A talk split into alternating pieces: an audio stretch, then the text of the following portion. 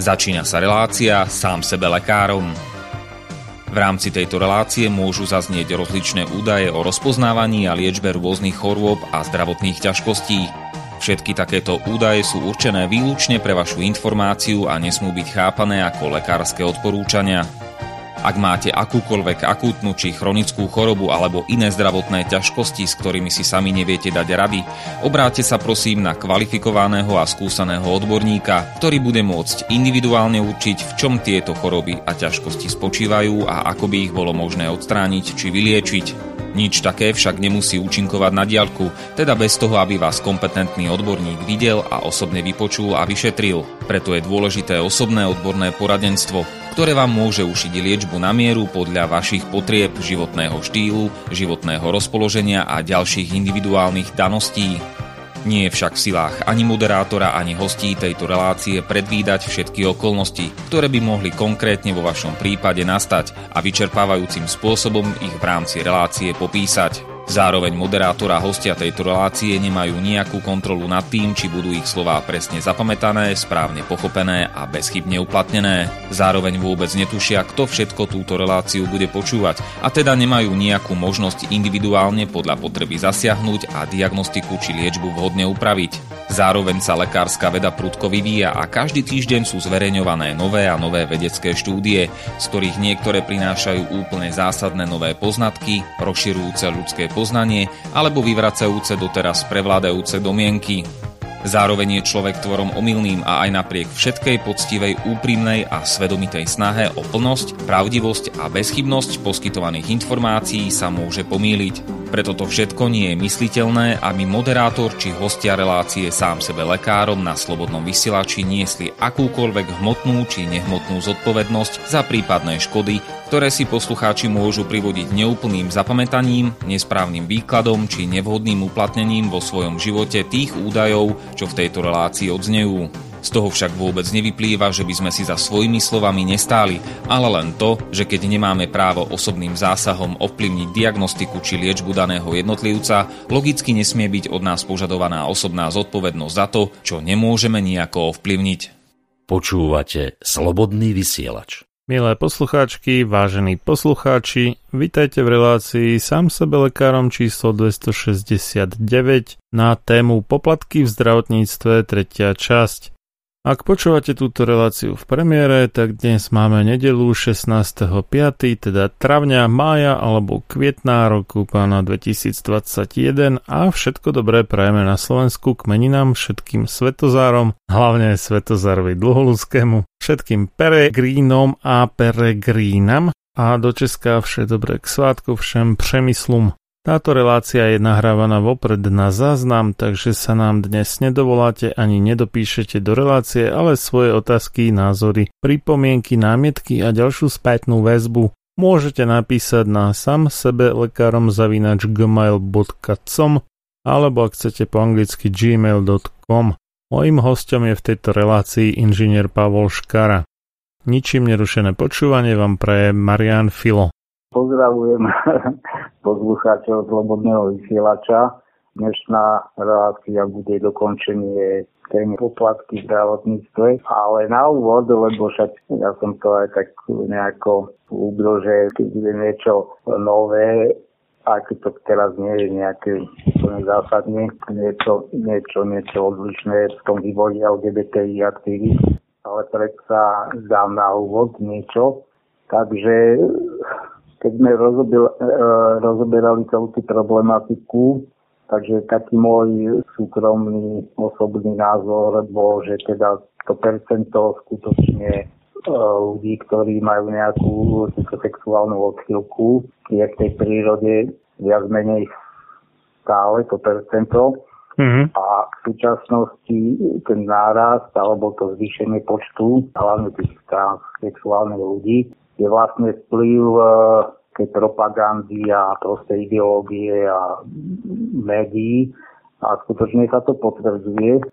Nedávno som si prečítal článok, e, ktorý je tu rozhovor s austrálskou psychologikou mm-hmm. Janou Kenny. Skutočne, skutočne ten vývoj tam smeruje, že vlastne to preklasifikovať všetkých odchýlok o je skutočne nešťastné, pretože, pretože skutočne išlo o, vo veľkej miere, možno snáď okrem tej homosexuality, môj laický pohľad, e, išlo o e, psychiatrické poruchy. Uh-huh.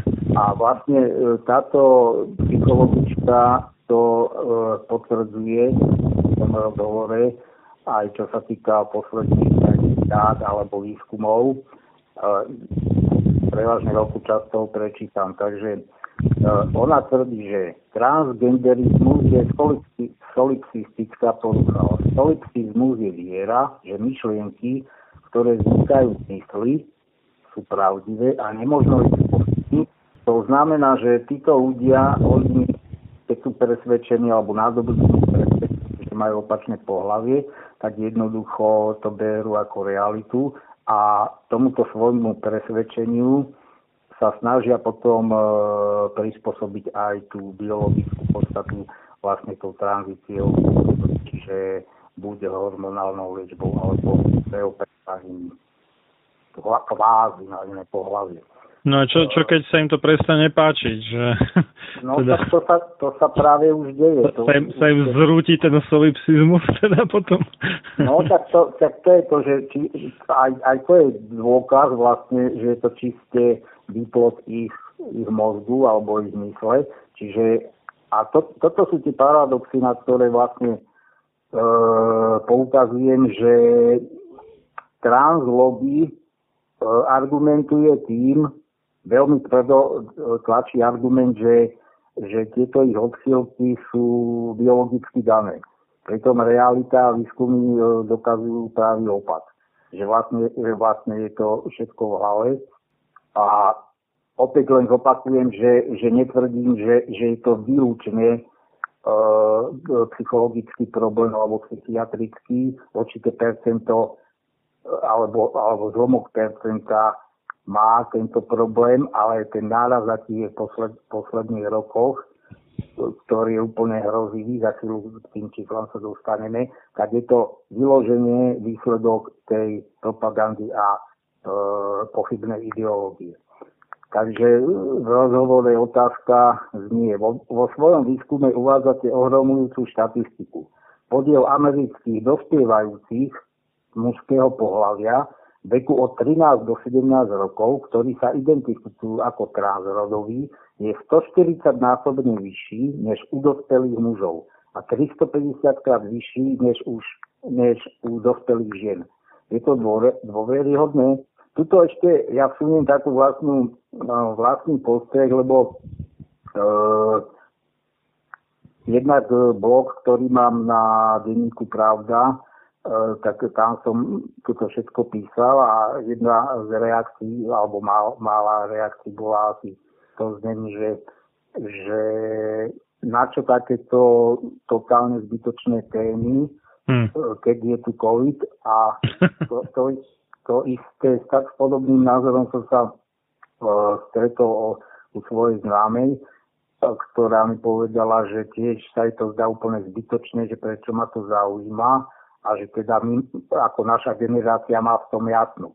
No však ja, si, ja s tým súhlasím, áno, dajme tomu 40 50 a starší majú v tom jaksi jasno a vlastne aj tieto štatistiky to dokazujú, že, že tí dospelí muži alebo dospelé ženy, tak tam to percento e, ľudí, ktorí sa e, hlásia k inému pohľadu alebo majú tento transgenderový problém, je, je veľmi malý, kdežto u tých mladých, ktorí sú ovplyvniteľní e, tou propagandou, tak e, je tam tento e, obrovský náraz.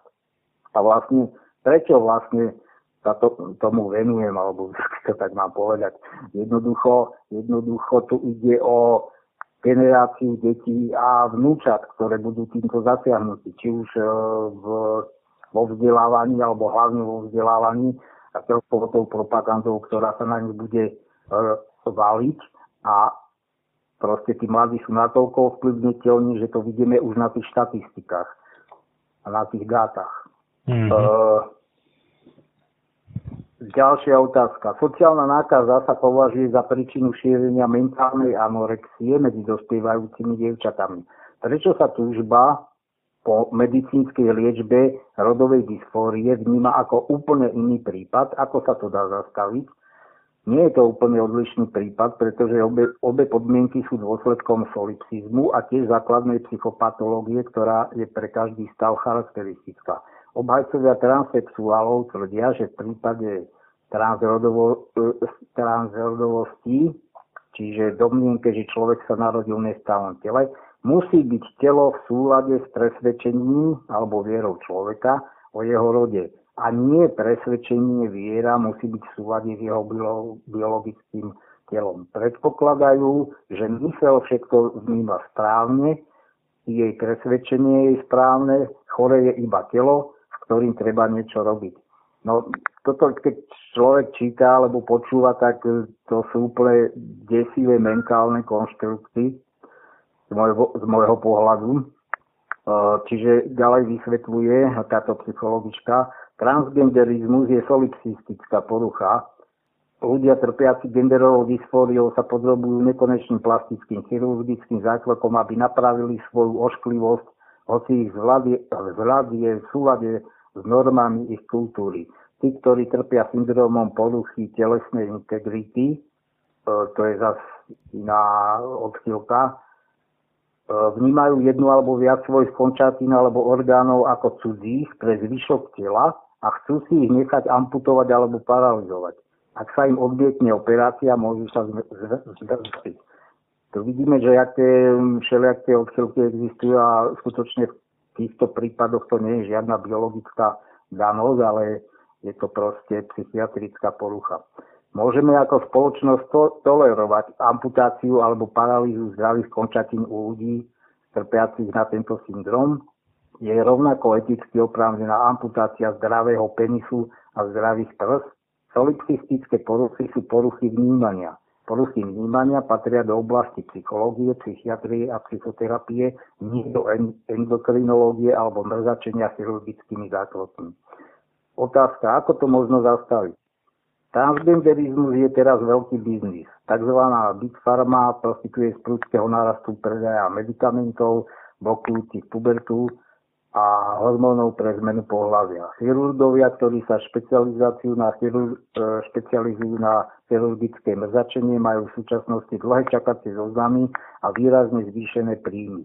Rodové kliniky sa množia po celom svete a na ich zriadenie boli vynaložené milióny dolárov. Je to smutné, e, pretože väčšina inštitúcií, ktoré by sa mali rozumne postaviť transgenderovej lobby, ľahko a pochrobovačne ustúpili pavede do takej miery, že zmenili aj školské osnovy tak, aby vyhovovali rodovým rozprávam o výlach a rodových jednorožcoch a na hodinách hovoria malým deťom, že si môžu zvoliť svoje pohlavie. Súdy takmer vždy rozhodujú v prospech transgenderovej liečby a dovolujú 14 a 15 ročným devčatám, aby si dali odstrániť prsníky. Politici taktiež podľahli sociálnej nákaze a sme svedkami čoraz e, častejšieho prijímania nedomyslených a chybných právnych predpisov umožňujúcich šírenie šialenstva. E, prečo, túto je dôležitá otázka, prečo sú devčatá také zraniteľné, lebo tam u tých devčat je ten, e, je ten počet ešte väčší na túto otázku nemáme spolahlivé odpovede. Určite je to tak, že pomer dospievajúcich dievčat, ktoré vyhľadávajú rodové kliniky, prevyšuje pomer dospievajúcich chlapcov. Je pozoruhodné, že až do veku 10 rokov sa nestretávame s touto rodovou nerovnosťou v odporúčaniach. Musí to teda mať niečo spoločné s tým, že dievčatá sú náchylnejšie na sociálnu nákazu alebo vnímajú muž, mužskosť ako príťažlivejšiu než ženskosť ale to sú v tomto okamihu iba hypotézy. Nemáme spolahlivé údaje, ktoré by nám pomohli pochopiť dôvody, prečo je to tak. Otázka. Poukazujete na to, že Oregon, asi štát Oregon, umožňuje 15-ročným deťom e, tzv. tranzíciu bez súhlasu ich rodičov. A pokiaľ s tým rodičia súhlasia, nie je stanovená nejaká veková hranica. Toto je ozaj šialené. Je takáto legislatíva cieľom transaktivistov? Áno. Ďalšia otázka. Existujú dôkazy, že ľudia, ktorí začínajú podstupovať tranzíciu ako tínedžeri svoje rozhodnutie neskôr outujú? Určite existujú. Vieme, že u detí, ktoré nasadnú do transrodového vlaku a začnú spoločenskú tranzíciu v detstve, ešte pred pubertou, je oveľa pravdepodobnejšie, že začnú byť liečené blokátormi puberty a potom brať hormóny pre zmenu pohľavia oproti tým, ktoré môžu prežiť e, svoju biologické riadenie pubertu bez takýchto zásahov. Uh, údaje sa líšia medzi štúdiami, ale mnohé sa približujú k číslu okolo 88%, to sme už spomínali, mladých uh, rodových dystorických jednicov, ktorí v neskôršom štádiu dospievania alebo ranej dospelosti od tohto upustia a príjmú svoje biologické pohľavie. Mnohí z týchto mladých ľudí sa nakoniec identifikujú ako gejovia. Takže takto vypadá nejako súčasná situácia. E, ja, ja som, myslím, neprečítal tie percentá, e, Čiže, čiže pokiaľ, pokiaľ sa bavíme o transrodových e, ľuďoch, tak pokiaľ e, sa pozrieme na dospelých ľudí, že ak, aký je asi podiel z celkovej populácie, tak u dospelých mužov je to iba 0,005% až 0,014% a dospelé ženy 0,002, čiže 2000% až do 3000 tisícin percenta, kdežto u tých dospievajúcich tam je to tam je to tam je to až 140 násobok viac ako u mužov alebo u chlapcov a 350 krát viac u dievčat ako u dospelých žien. Takže asi takáto je situácia. Ešte, ešte taká zaujímavosť, toto je jedna stránka tej ideológie, ktorá sa nejako pretlača. Potom, potom v školách už je snaha zavádzať, e, um, zavádzať alebo odstráňovať rozlišovanie pohlaví a to vlastne spôsobom oslovovania, čiže už na školách napríklad tu na je, tu na je nejaká nielská, nielská škola a mm. miesto, miesto, ja neviem, učiteľa alebo učiteľka, no tak tá, v angličtine tam sa to síce ne, nerozlišuje, ale um, miesto No, no, rozlišuje sa to, pokiaľ ako no, oslovujú pán učiteľ alebo pani učiteľka, hey, tak vtedy áno, hey, akože mistra, missis alebo mis. Ale tuto už, tuto už oni zavádzajú, že miesto tohto oslovenia tam bude, že dospelý a príklad, že dospelý, prosím si jesť. Takže... tak čo? To jedna, vtipne, no. Citujem, jedna z prestížnych amerických škôl svojim študentom odporúča, aby rodičov oslovovali dospelí mm-hmm. ľudia či opatrovatelia. Mm-hmm. Čiže aj svojich rodičov, tak to je už úplne, čiže nie mama, otec. E, skúšame si predstaviť, ako dieťa na milovanú mamu volá, dospelý, prosím si jesť. Ak chce 15-ročné dievča povedať kamarátke o peknom úsmeve svojho spolužiaka, mm. malo by zabudnúť na pohlavie. Žiadny chlapec či dievča alebo dievča, jednoducho človek. Oh, malo byť človek, No, oni sa obhajujú na tej škole, že zavádzajú tzv. inkluzívny jazyk. Uh-huh. Uh, Natália Igenová, ktorá, pro, uh, ktorá program pre rozmanitosť, spravodlivosť a inklúziu pre školu vytvára, uh-huh. uh, hovorí, Viete, je naozaj dôležité pozerať sa do budúcnosti a začať formovať budúcich vodcov tak, aby nazerali na všetkých ľudí rovnako, bez ohľadu na čokoľvek. rovnako. Sprievodca bol určený na, teda oni vydali nejakú brožúrku a komentuje to, že tá brožúrka sprievodca bol, určený na podporu pocitu spolupatričnosti pre všetkých našich študentov. Hmm. No ale vyjadrujú sa e, tuto slovenskí, slovenskí odborníci alebo proste ľudia, ktorí sa venujú tej, tomuto inkluzívnemu e, zavádzaniu alebo vplyvu na školách e, a šíriteľ inkluzívneho vzdelávania na Slovensku Viktor Kryto hovorí, že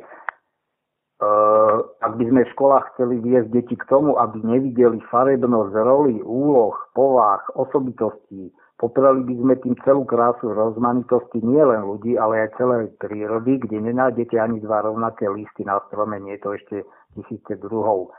Príroda zariadila, že všetky deti majú mamu a otca a je skôr tragédia doby, že nie každé dieťa vyrastá v prirodzenom prostredí svojej rodiny. Zároveň v našich pomáhajúcich profesiách pracujeme s tými, ktoré nemajú to šťastie mať láskyplné rodiny prostredia a žijú v rozličných podmienkách od optimálnych až po týranie a zanedbávanie. Vedieť, že sme mohli vyrastať aj v lepších podmienkach a zároveň akceptovať to, ako sa veci udiali a stali, je pre mňa inkluzívne. Takže toľko asi k e, ďalšiemu takému ovplyvňovaniu, mm. Čo sa týka, by som povedal, snaha o zmazanie doslova e, biologických pohlaví, čiže muža žena, tak sa budeme oslovovať možno už len, no ja si to neviem predstaviť, no to je jedno.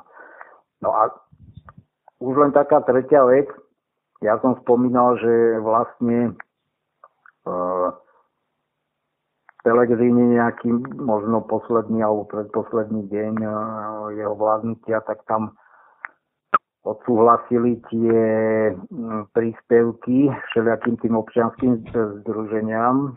Tam bola aj také plavovná a tak ďalej. Na tým smiali. A ja tu mám, ja tu mám za, už e, vlastne to spada po neviem ako to je, však to nie je dôležité, ale tuto vlastne najnovšie, čo mám tabulku a článok, bol tak to spada pod ministerstvo spravodlivosti, lebo údajne vlastne, aby bola nejako e, nastolená spravodlivosť, hej, čo sa týka tých menšín a bla bla bla. Tak e, vlastne toto, toto má na svedomí e, pani Kolíková.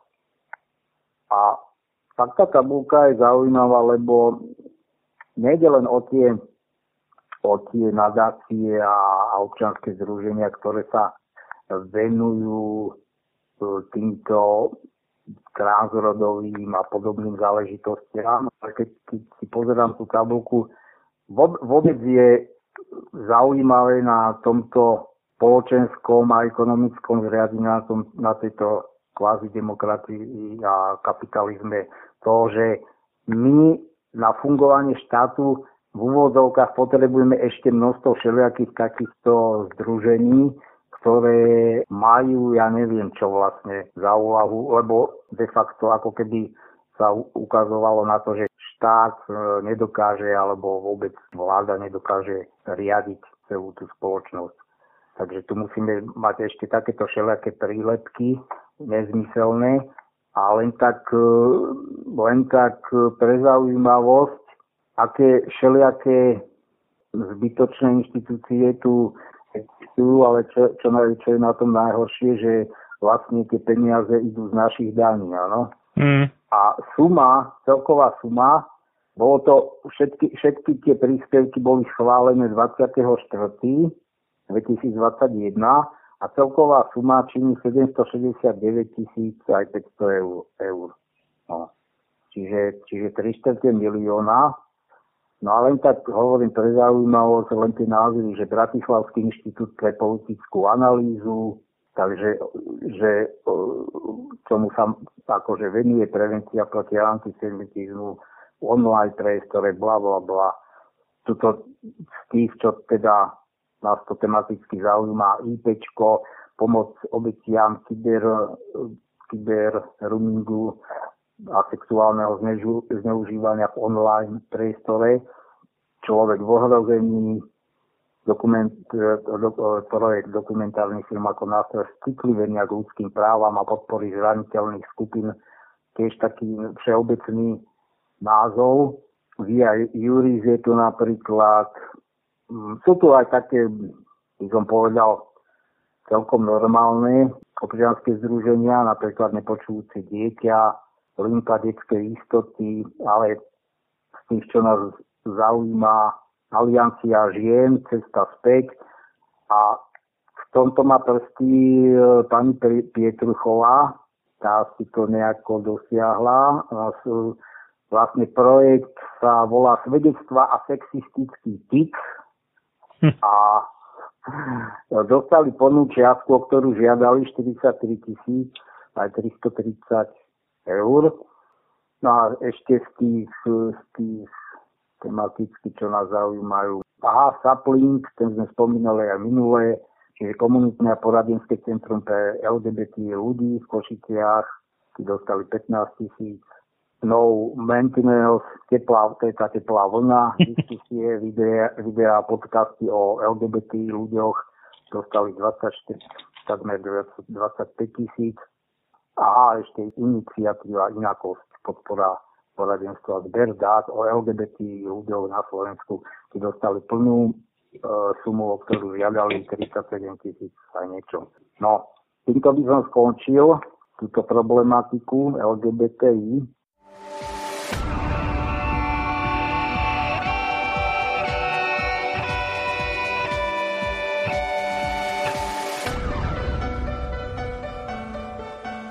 Čím národ nižšie stojí, čím hlbšie v živote telesnom je ponorený, tým menej vážnosti má sám k sebe a tým ľahšie si dá so sebou zahrávať a svoje si odnímať, ako i jednotlivý človek v bahne telesného života zaviaznutý.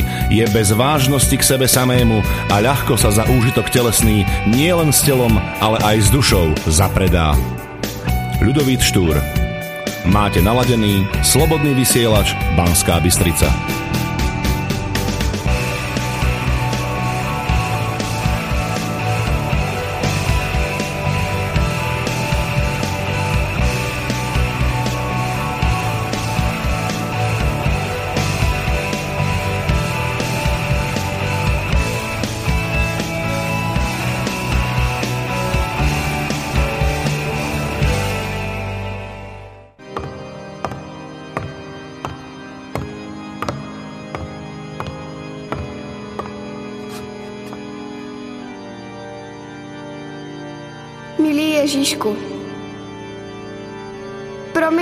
Promiň, že jsem psala Santovi, ale on je zlý. Musíš ho potrestat. Díky.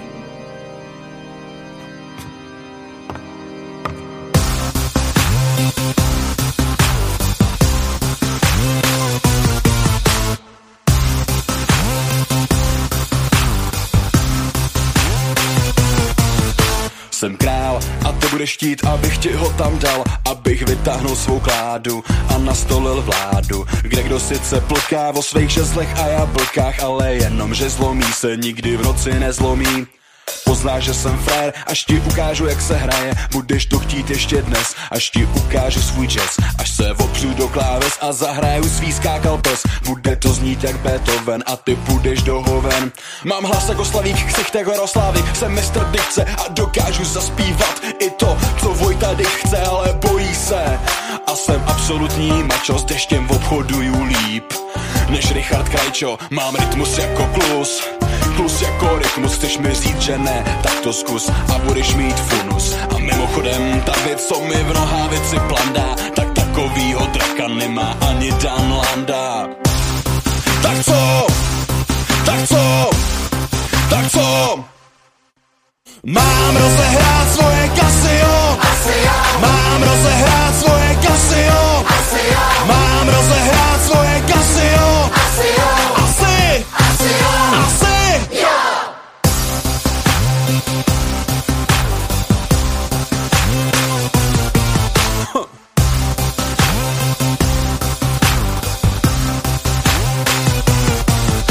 Jsem král budeš chtít, abych ti ho tam dal. Prostě chceš být moje služka, co se mnou nesleze z lůžka.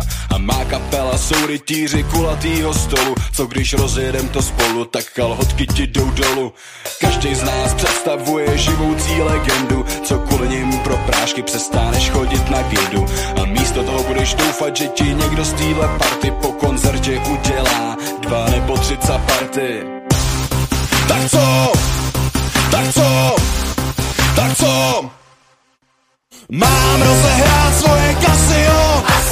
Mám rozehrát svoje Casio. Mám rozehrát svoje Casio. Asi Asi! Asi!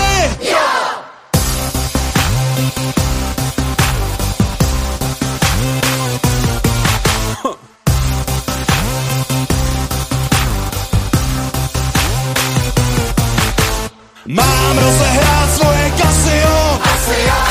Mám rozehrát svoje Casio. Mám rozehrát svoje Casio. Asi. Asi.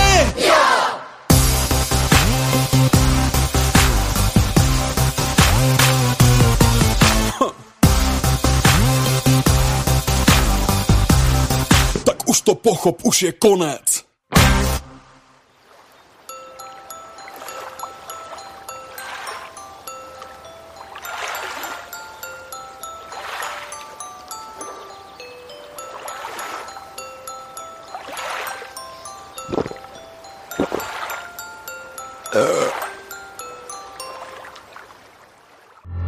Túto reláciu počúvate vďaka vašim dobrovoľným príspevkom.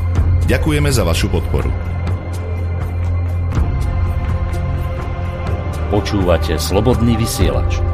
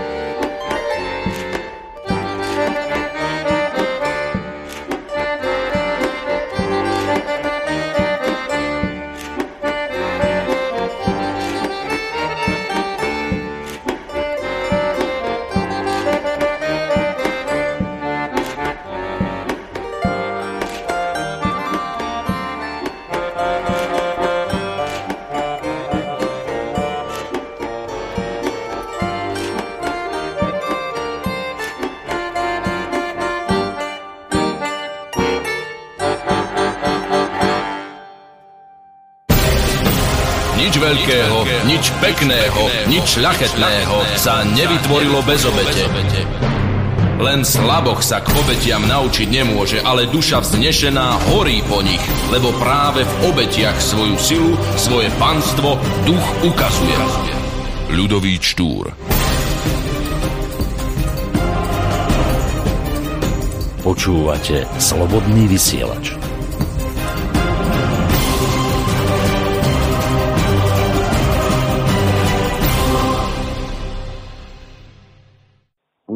Pokračovať e, v tých poplatkoch e, v zdravotníctve. E, na konci relácie, minulej relácie som vlastne citoval zo stránky ministerstva zdravotníctva z nejakej záložky alebo karty, kde oni majú kde sa venujú vlastne tejto problematike poplatkov v zdravotníctve a hovorím tých, od toho 2015. ako to sledujem na tej stránke nič ohľadne e, týchto súvislostí nepribudlo, sú tam tie isté otázky ako v 2015 im tam ľudia posielali. Tom hovorilo, že bol v tom veľký zmetok a totiž to vôbec sa nečudujem, že, že tí ľudia tie otázky posielali, pretože novela zákona bola prijatá a prax sa absolútne ne, e, nezmenila. Takisto ja som bol veľmi zneistený, že, že či som preštudoval všetky nejaké platné dokumenty, pretože tá prax mi ukazovala ale fakt o 180 stupňov opačný výsledok, ako, ako deklaruje zákon. A ja som asi pred dvoma rokmi E, písal mailom na ministerstvo zdravotníctva, že či vlastne to, čo oni im tam tvrdia, teda dal som im tam ten ich vlastný link, že či to platí. No ako to, ako to asi na Slovensku bežne býva, že pokiaľ chcete nejaké informácie, tak to nikdy nie je na prvý krát. Takže mi neodpovedali, ja neviem, 3 týždne alebo koľko, tak som to urgoval. Doslova som napísal, že či je občan pre, pre nich H, trvá bodkami. Tak až potom prišla odpoveď a hmm. teda v tom zmysle, že áno, že všetko, čo je tam napísané, je platné. A už neviem z akého dôvodu, alebo už, už som natoľko potom uh, ten posl- uh, tento posledný rok alebo dva roky to tak nesledoval. Čiže chcel, vzhľadom na to, že som o týchto poplatkoch písal ten blog, tak som chcel mať istotu, ako to je, aby som nenapísal nejaký nezmysel, tak som znova takúto nejakú otázku tam dal. Posielal som to 9.6. v roku 2020, že pred necelým rokom Zaujíma ma, či stále platí ohľadne poplatkov u lekára novela zákona z roku 2000. Ja som tam tú novelu ne, teda nenapísal presne to, to číslo. Z roku, ináč je to vlastne stále zákon z roku 2000, myslím 4, ale tým, že, že takto sa to uvádza, ale novelizovaný bol v tom 2015, keď sa bavíme o poplatkoch. Konkrétne, či je povolený okrem poplatkov nesúvisiacich so zdravotnou starostlivosťou. Jediný povolený poplatok za doplnkové ordinačné hodiny v maximálnej výške 300 eur. Neviem, či je to zrozumiteľné. Jednoducho, skutočne jediný povolený poplatok, aj to je vlastne ani nie poplatok, alebo doplatok, alebo ako to nazvať, je to priama platba v tých doplnkových ordinačných hodinách a na stránke ministerstva zdravotníctva nájdete jednoducho, že nič iné okrem tejto možnosti by lekár si nemal spoplatňovať, pokiaľ sa e, samozrejme bavíme o zdravotnej starostlivosti. Tu nehovoríme o, o takých úkonoch, ako je napríklad vyšetrenie na zbrojný preukaz a teda, no. To máme všetci jasno. No a tiež sa nedialo nič, nejaké 3 týždne. Som, e, tak som 8, e, no 3 týždne, nie až tak, nej, nej. Tak som 18.6. napísal ďalšieho maila, že halo, je tam niekto, kto mi odpovie. No, žiadna odpoveď neprišla. Poslal som to aj priamo ministrovi Krajčinu a mhm. vôbec ako nereagovali. Tak som, ja neviem, to už bolo asi necelý mesiac, tak som napísal takýto mail. Neviem, kto sedí na tej úradníckej stoličke a dostáva plat aj z mojich daní a mám mi odpovedať, ale zvažujem, že ak nedostanem odpoveď, vyberiem sa do Bratislavy a, a dotyčného nakopem do zadku. Takže to ako fakt, ja sa tým ani nechválim, ale je to fakt, že ako mňa to vytača takéto takéto správanie. No a zaujímavé, ha, možno o deň, o dva prišla teda odpoveď a by som povedal, mm. by som povedal veľmi taká akože slušná, takže bla bla bla. Normálne to malo, to bolo tuším pdf a názov to malo e, list úradný, mm-hmm. sekcia Škára Pavlov. No a tomto úradnom liste, no a máme tu majú ich číslo, bla bla bla. No, na ministerstvo zdravotníctva bol doručený váš podný dohľadných poplatkov, ohľadne poplatkov u lekára. Uvedené veci si vám dovolíme odpovedať nasledovné. Vo vašom liste nie je presne určené, ktorú novelu zákona máte na mysli, ale dovolte, aby sme vám uviedli platnú legislatívu. Hmm. No a to je citácia, čiže áno, je to podľa paragrafu 3 a tak ďalej, čiže je to ten zákon 577 lomeno 2004 o rozsahu zdravotnej starostlivosti a to ja. No a podstata toho sa zo zdrojov verejného zdravotného poistenia plne uhrádzajú aj zdravotné výkony. Za A. Vedúce k zisteniu choroby, za B. Poskytnutie pri liečbe choroby uvedenej. Zozname prioritných chorób vedú buď k zachrane života, vylečeniu choroby, zabráneniu vzniku závažných zdravotných komplikácií, zabráneniu zhoršenia závažnosti choroby alebo jej prechodu do chronického štádia, zmierneniu prejavov choroby, účinnej prevencii vrátane podania očkovacej látky pri povinnom očkovaní. Takže toto toto by malo byť akože plne radené poisťovňami. No a potom uvádzajú v odpovedi, že podľa tohto zákona je súčasťou zdravotného výkonu napríklad aj objednanie poistenca na vyšetrenie, vrátanie objednania na konkrétny čas. Čiže je to súčasťou zdravotného výkonu, nie tak, ako to prezentujú lekári častokrát, že že, že to nesúvisí so, samot, so samotným e, zdravotným výkonom. Ďalej, ďalej súčasťou zdravotného výkonu je aj vypísanie lekárskeho predpisu alebo vypísanie lekárskeho poukazu a ďalšie výkony uvedené v tomto odseku paragrafu. Takže toto je odpoveď ministerstva zdravotníctva. Ešte, ešte to pokračuje. Hmm. To nie je všetko poskytovateľ zdravotnej starostlivosti, s ktorým má zdravotná poisťovňa uzatvorenú zmluvu, nesmie, poža- nesmie požadovať od poistenca úhradu za zdravotnú starostlivosť, ktorá sa plne na základe verejného zdravotného poistenia podľa tohto zákona. A, a opäť tu ale máme taký, taký ten uh, právnický háčik. Ak tento zákon neustanovuje inak, Mm-hmm. A nesmie podmienovať poskytnutie zdravotnej starostlivosti úhradou na určenú spoluúčasť poistenca podľa tohto zákona a iným plnením. No a to je to, čo som hovoril, e, to je ten háčik, že nie automaticky všetky tie zdravotnícke výkony sú plne hradené e, zdravotnou poisťovnou. Je tam aj tzv. spoluúčasť.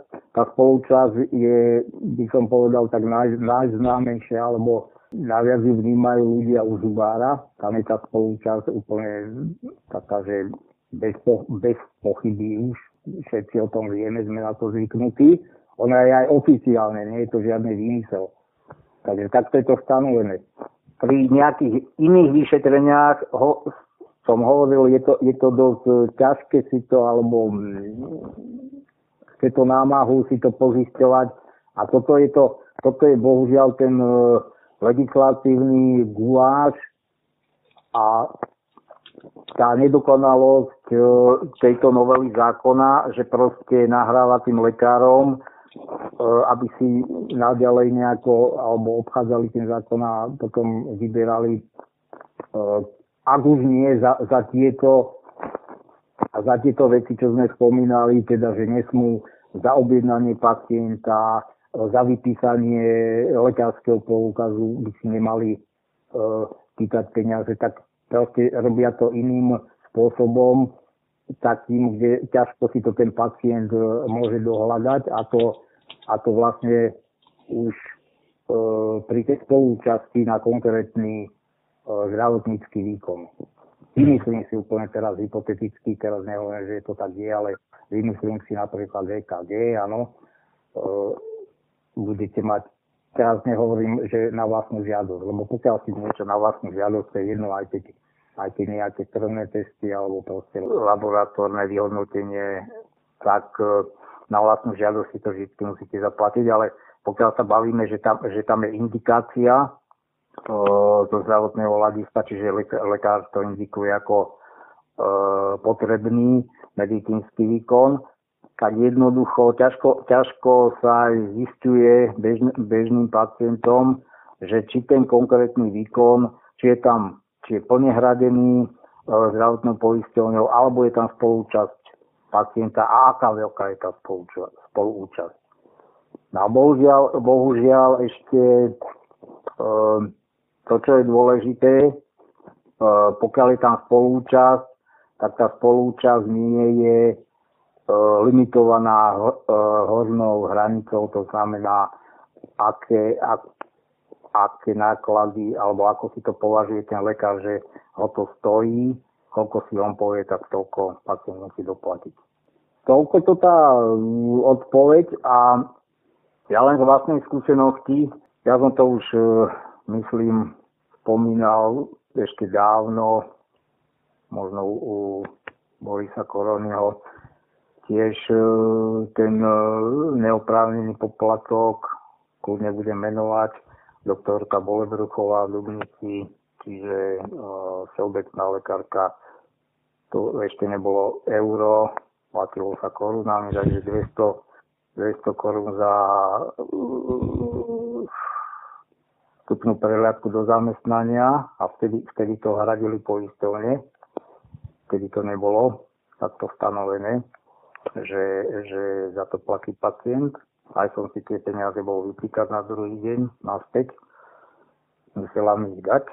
No a e, nedávno, nedávno vlastne, keď som, keď som vybavoval ten opatrovateľský príspevok, teda teraz opatrujem moju matku, hm. a tam, teda, tam je to dosť akože administratívy okolo toho, veľkých tlačí. No a jedna, jedna súčasť tých dokladov je vlastne zdravot, nejaký zdravot, vyplnenie tlačiva, ktoré dostane ten uchádzač od úradu práce a musí ho vyplniť ten ošetrujúci lekár, ten praktický lekár tej osoby, ktorá je odkazaná na tú starostlivosť. No a čiže doniesol som to pánovi doktorovi a ten mi povedal teda, že za dva dní sa zastavím. No ja som prišiel, mal to vypísané a sestrička mi hovorí, že, že 10 eur. Ja hovorím, a však ste mi nič nepovedali minule. Hovorím, prečo mi to hovoríte teraz? Čiže ja som nemal ani peniaze, hovorím, mm-hmm. máte peniaze, tak mi hovorí, no tak donesiete na budúce. No, ale pointa je v inom. Pointa je v tom, že vôbec, vôbec na to nemal právo a mm-hmm. ja keď som potom bol všetky tie doklady zaniesť na úrady práce, dokonca e, taký lekáčik, e, čo som dostal od pani úradničky, tak tam boli všetky kroky, ktoré akože mám spraviť a len som to nedočítal dokonca a práve na konci bolo napísané, že, že túto lekárskú správu od toho vodného lekára, takže ten, ten výkon dostane ten lekár zaplatený od úradu práce. Čiže ten uchádzač to nemá platiť. A ja keď som odovzdával e, všetky tie doklady, tak sme sa chvíľko bavili a prišla reč aj na toto a sa ma pýtala, že, že či som to platil alebo nie. Ale neplatil som. No a mi vysvetlila, že som ani platiť nemal. No a čiže teraz sa zamyslíme nad tým. E, samozrejme, pokiaľ to človek nemá pozisťované, no tak e, kľudne naletí, no a zaplatí tých 10 eur. Hej. A lekár to zinkasuje od pacienta a zinkasuje to aj od úradu práce.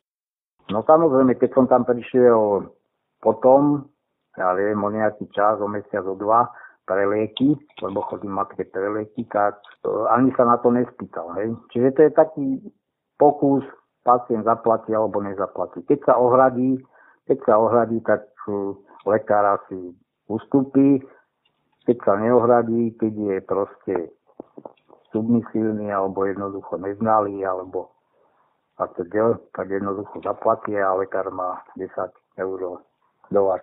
Takže takto naši lekári fungujú naďalej v pohode, bez myhnutia oka. No a ja som, však ja som spomínal aj túto mm, tých ďalších lekárov, ako, ako boli veľmi servilní a pýtali tie všelijaké poplatky pre pani riaditeľku keď sa no. pýta, že či to za poplatok, tak mi bolo vysvetlené, že to je pre pani riaditeľku, lebo ona si to, ona si to akože tak rozhodla, že sa to bude platiť. Výpalné. No, ako fakt úžas. No a mm. ja tu ešte spomeniem jednu dubnickú pani lekárku, ktorá bola aj vlastne v počiatkoch toho test, spustenia testovania na COVID tými testami e, medializovaná.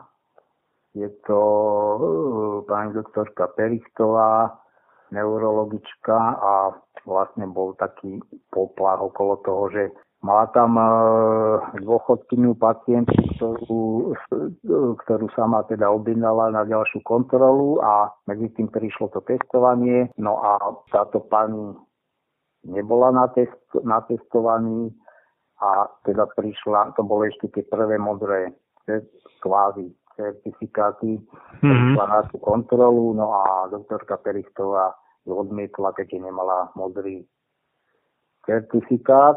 Bolo to dosť medializované.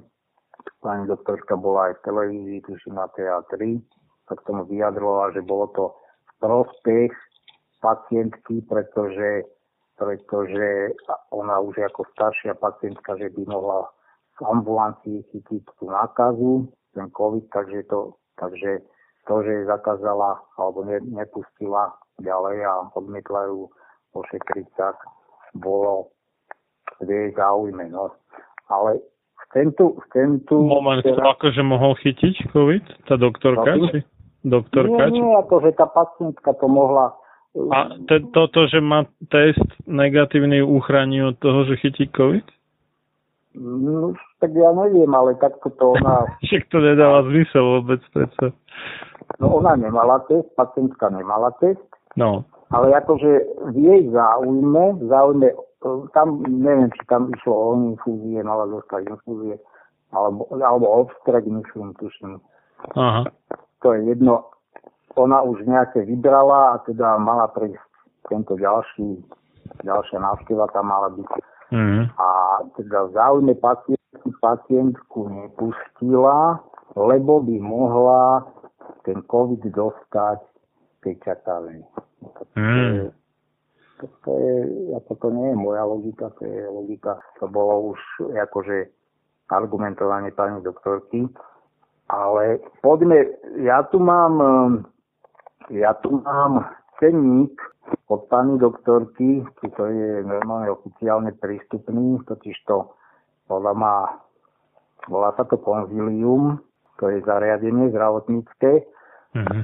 A tuto je to, že zoznam zdravotných výkonov a služieb, tuto raz, dva, tri, štyri, na siedmých riadkoch jeden odstavec má 7 riadkov, tu cituje zákony, podľa, podľa ktorých vlastne ten cenník je zostavený.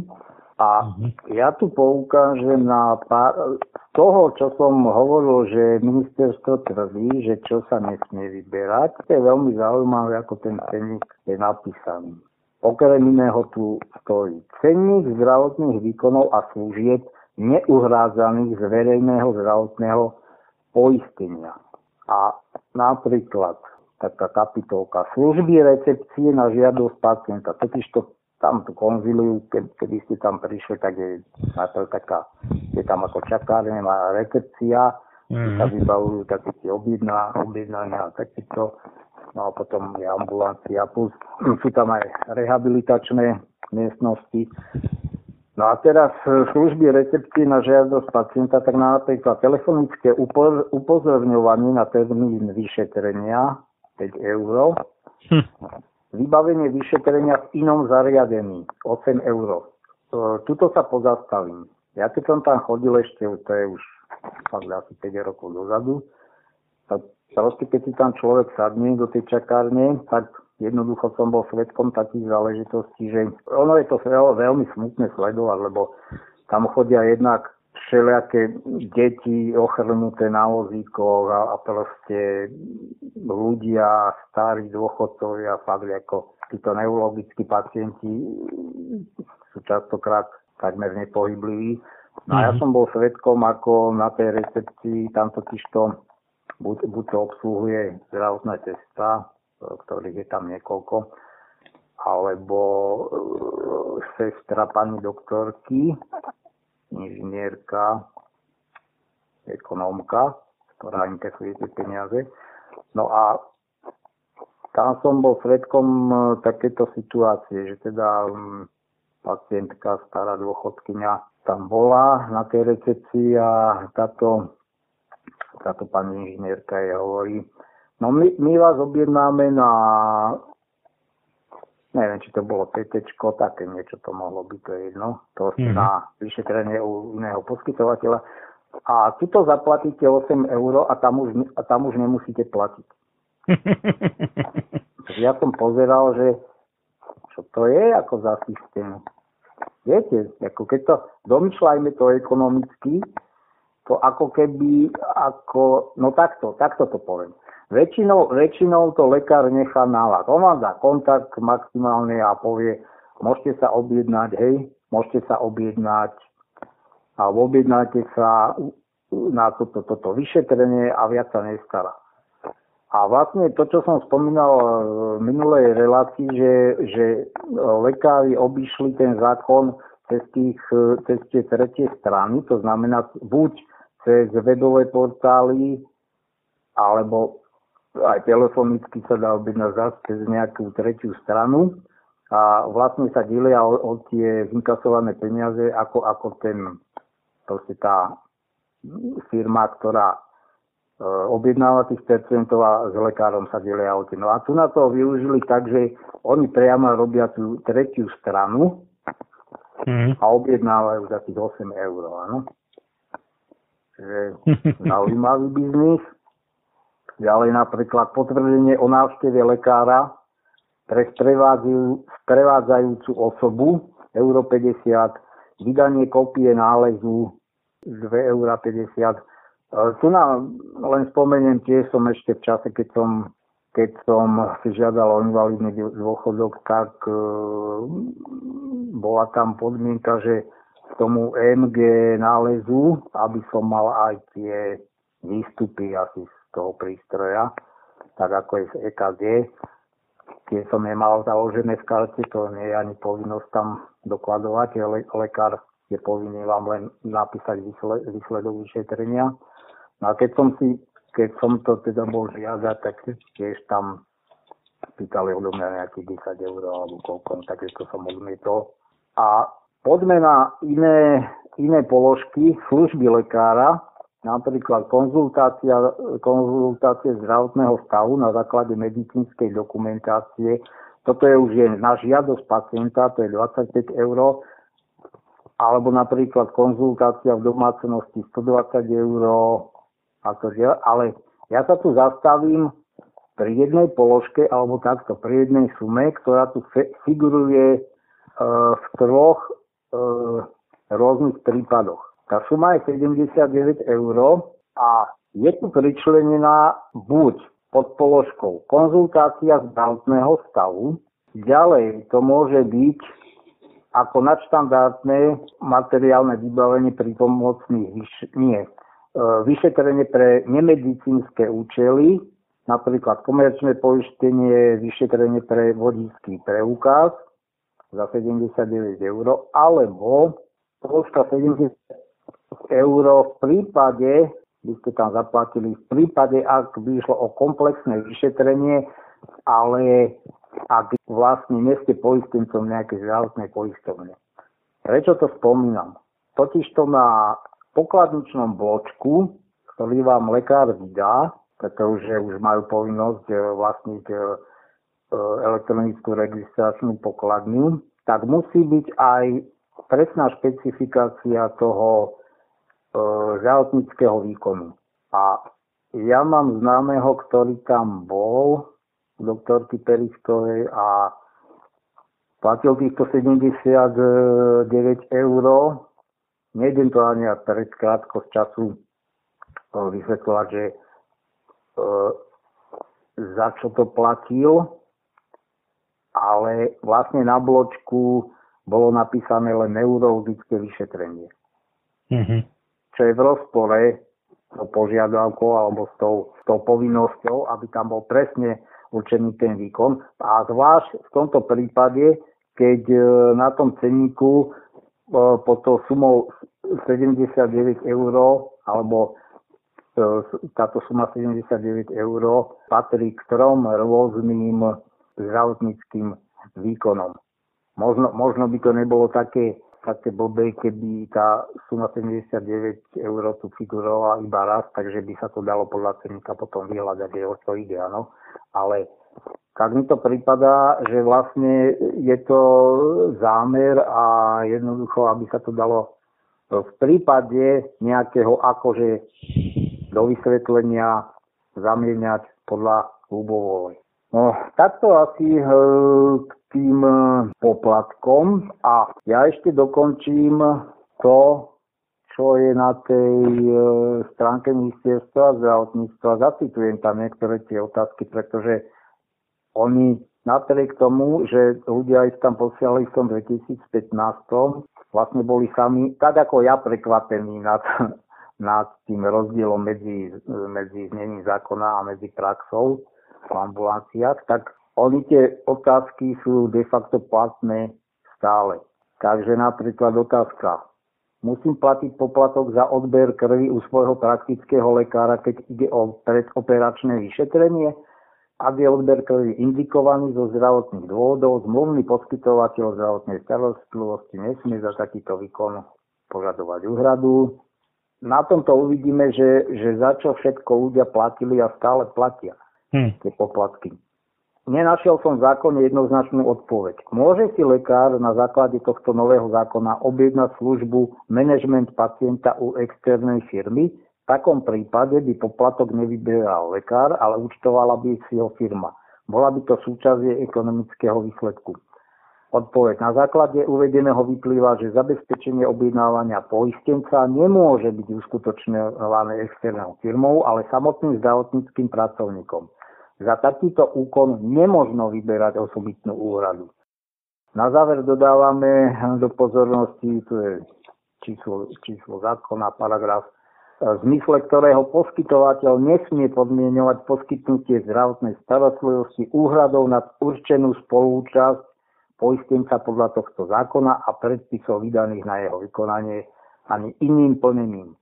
Teda poskytnutie zdravotnej starostlivosti nemôže byť podmienené ani úhradou externej firme. Prosím odpoveď na moju otázku.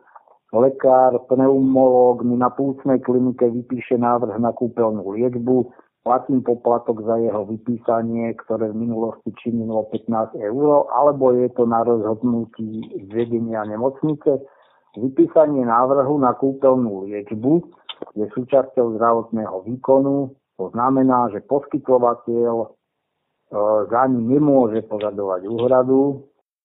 Ďalšia otázka. Mesiaci apríl som objednal na, na sonografiu a mamografiu. Objednávka tam funguje tak, že si pacient zatelefonuje na recepciu a pracovníčka pri telefóne určí termín vyšetrenia. Potom dotyčná pani poznamenala, že si mám okrem odporúčania lekára nachystať aj 7 eur. Má mm-hmm. právo pýtať odo mňa tento poplatok? To je vlastne to, čo som aj hovoril, jak to u doktorky Peričkovej tak podobne funguje.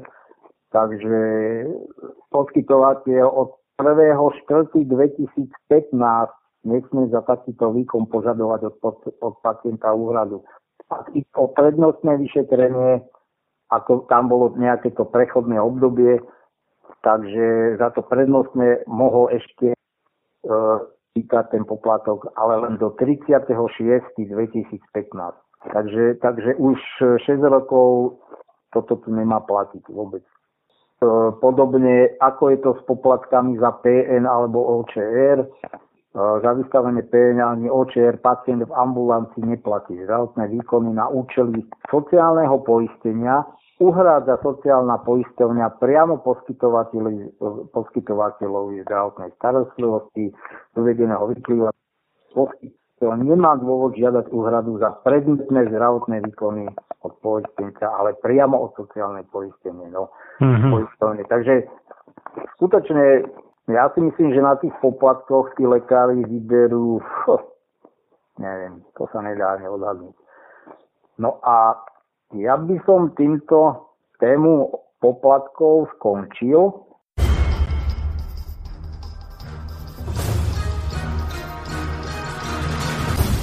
Preto nech neprejde jediný deň bez toho, aby ste vy, Slovania a synovia týchto kmeňov, nevykonali jediný dobrý skutok pre svoj kmeň. Obraňujte jeho právo, vzdelávajte ho a nestaňte sa nikdy služobníkmi jeho cudzích vládcov. Ľudovít Štúr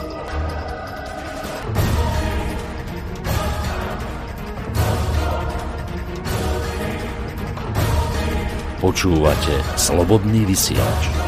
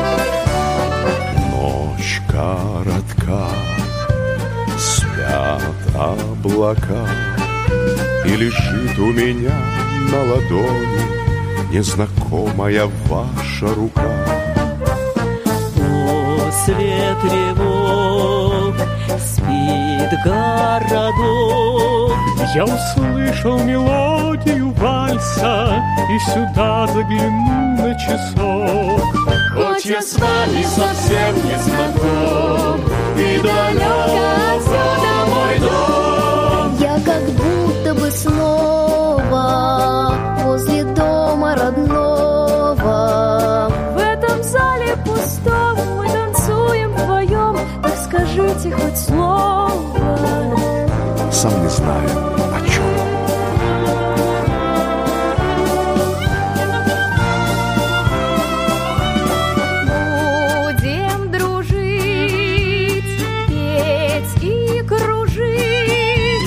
совсем. Танцевать разучился И прошу вас меня извинить. Утро зовет снова в поход. Покидая ваш маленький город Я пройду мимо ваших ворот. Хоть я с вами совсем не знаком И далеко отсюда мой дом снова возле дома родного.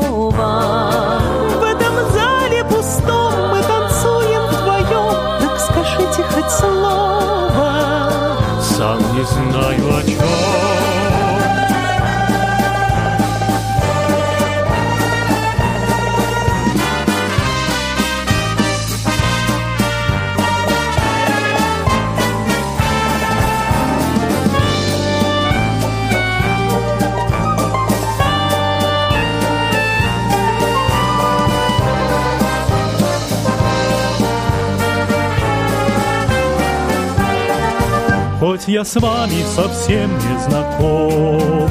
И далеко отсюда мой дом. Я как будто бы снова Возле дома родного. В этом зале пустом мы танцуем вдвоем Так скажите хоть слово Сам не знаю о чем Сам не знаю о чем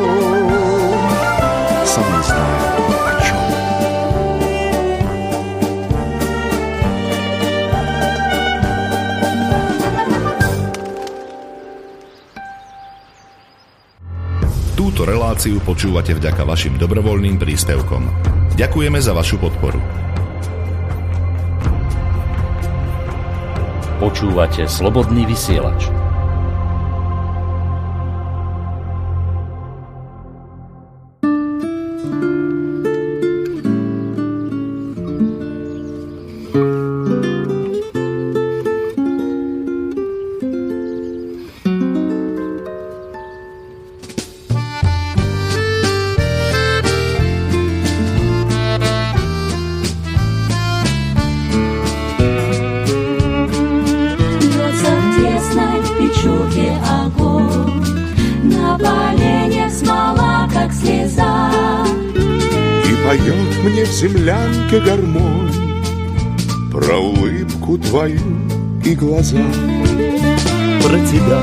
Мне шептали кусты В белоснежных полях под Москвой. Я хочу, чтобы слышала ты Как тоскует мой голос живой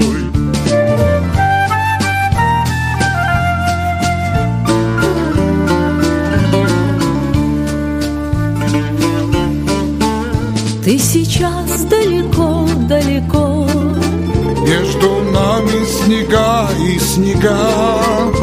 До тебя мне дойти нелегко. А до смерти четыре шага. Ой, гармоника в юге на зло. Заплутавшее счастье зови. Мне в холодной землянке тепло. От твоей негасимой любви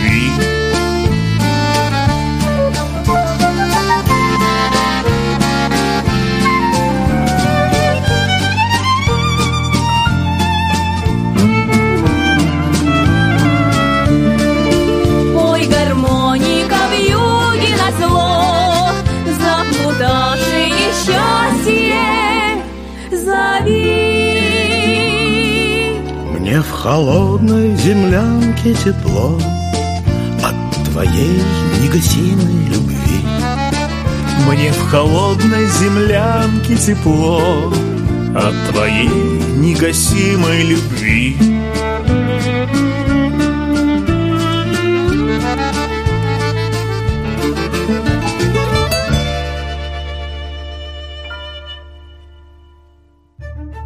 No zahyň, studom večným zahyň podlá duša, čo o slobodu dobrý ľud môj mi pokúša.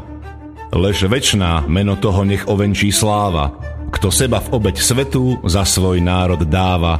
A ty morho, hoj morho, detvo môjho rodu, kto kradmou rukou siahne na tvoju slobodu, a čo i tam dušu dáš v tom boji divokom, mor ty len a voľne byť, ako byť otrokom. Samochalúbka. Počúvate slobodný vysielač.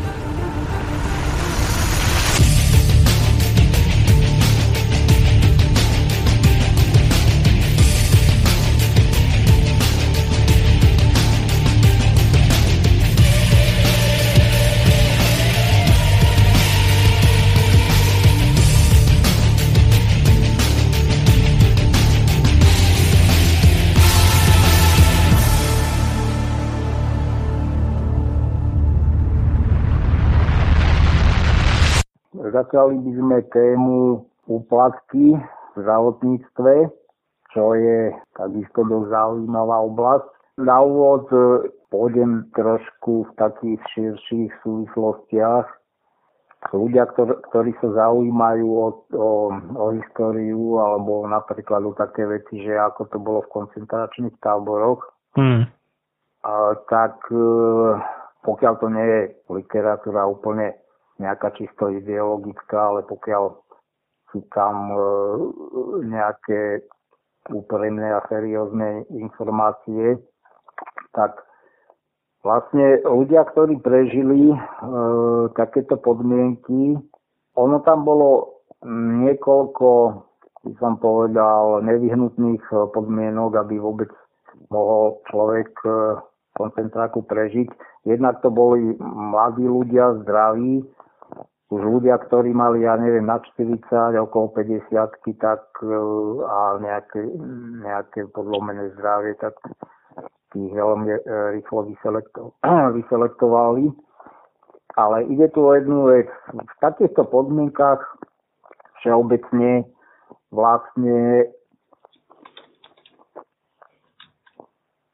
je tam e, veľký dopyt po niečom, napríklad dopyt po potravinách, po zdravotníckom ošetrení a tak ďalej.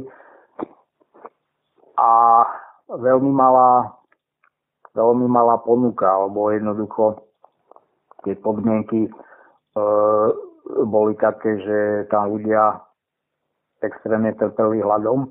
No a prežiť, e, bo ono to nie je také jednoznačné, že prežili len tí najlepší. Ono častokrát prežili tí, ktorí si buď mohli v týchto podmienkach zaplatiť tie služby nejakým spôsobom, Mhm.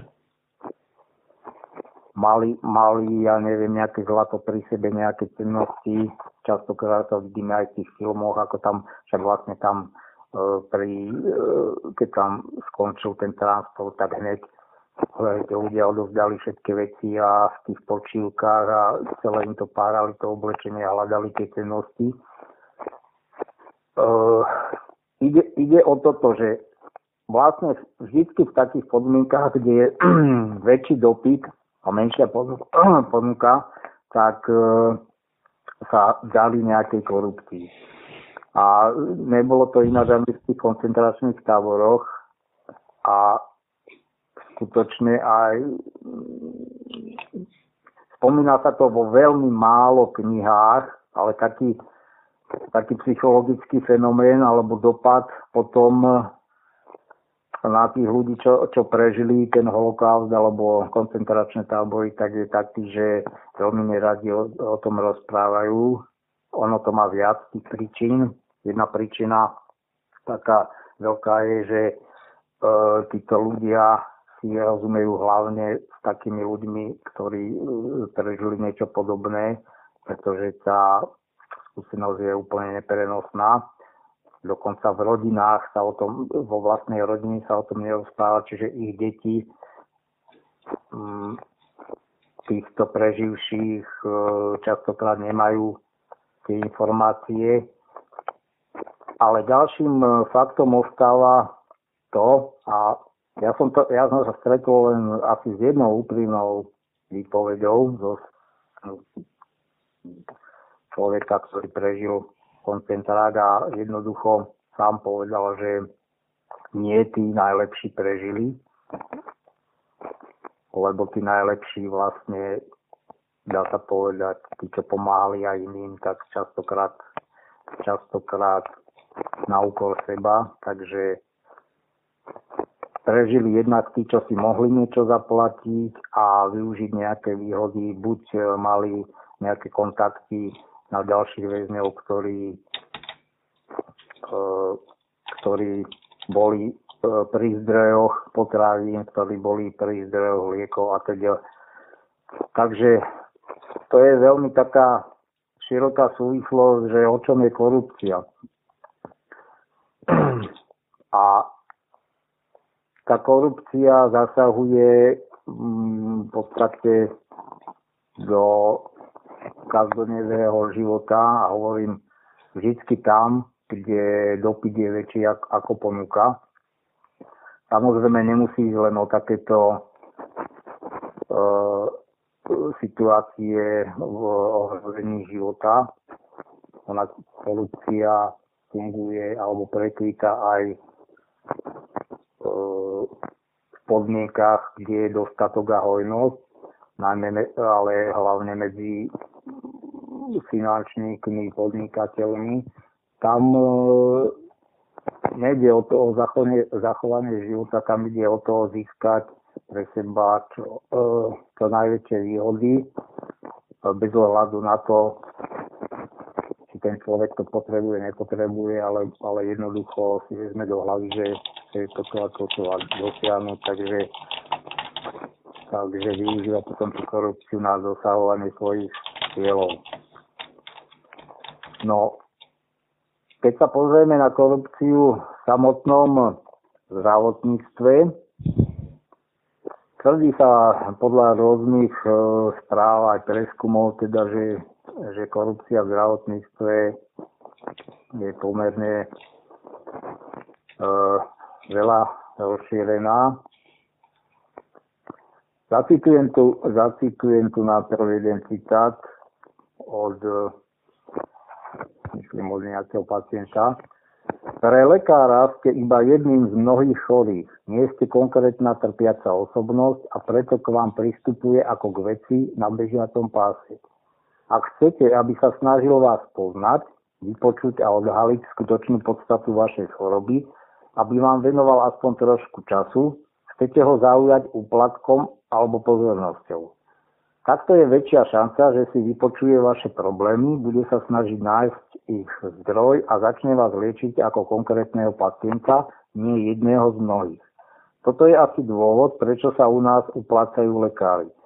Aj napriek pomerne vysokému ohodnoteniu oproti ostatným profesiám a napriek bezútešnej hospodárskej situácii u nás. Veď si pozrite, ktorý z nich chodí na starom aute, býva v rodovom paneláku a, po, v radovom paneláku a podobne. Keby pacient necítil jeho nezáujem, určite by mu nedal nič, hlavne keď dáva zo svojho posledného. Teraz, aby ma zase niekto neobnudoval, že hádem všetkých do jednoho vreca, nie, ale proste dnešná téma je o tomto, takže budeme sa venovať ozaj tým lekárom, ktorí bohužiaľ zneužívajú e, tú zlú situáciu pacienta. Pacient je odkazaný na toho lekára a ide tam skutočne v zlom stave a teda očakáva od lekára pomoc. Zacitujem z dokumentu Reformné procesy v zdravotníctve za obdobie rokov 2000 až 2012, kde sa píše, Slovenské zdravotníctvo bolo verejnosťou vnímané ako jedna z najproblémovejších oblastí, a ako odvetvie s najvyššou mierou korupcie v spoločnosti. Toto bol vlastne ešte e, začiat e, zajacovej reformy.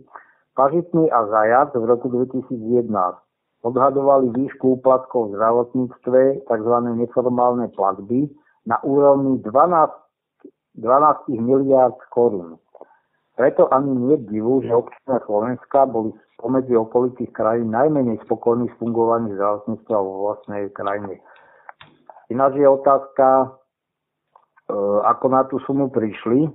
No, mne to tak prípada, že práve Rudolf Zajac ako lekár dobre poznal to prostredie lekárske a takisto pani zo Svetovej banky, pretože ten, prie, ten prieskum robila Svetová banka e, v roku 1999. A oni kvantifikovali neformálne v slovenskom zdravotníctve na úrovni 6,5 e, miliardy. Mm-hmm neviem ako na to prišli, akým spôsobom to robili, ale teda je to dosť veľká čiastka, no to bolo to ešte síce v, e, korunách. No a podľa prieskumu Barometer korupcie, e, ktorý je organizovaný, neviem či každý rok, e, organizáciou Transparency International, tak v roku 2010 každá štvrtá slovenská domácnosť, čiže 25% ktorá za posledný rok potrebovala využiť služby v zdravotníctve, dala úplatok. E, v roku 2013 to bolo už 28% Zdravotníctvo je teda na špici služieb, ktorých sa úplatky dávajú najviac. E, keď sme sa pozreli na iné oblasti ekonomiky,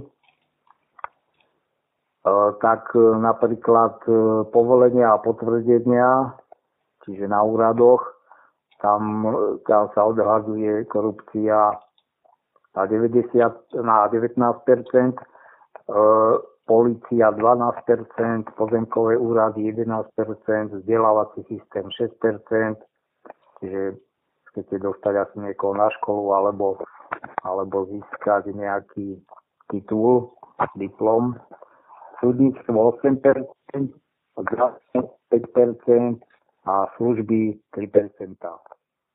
Súdnictvo sa mi nezdá, že by bolo tak málo, ale dobre.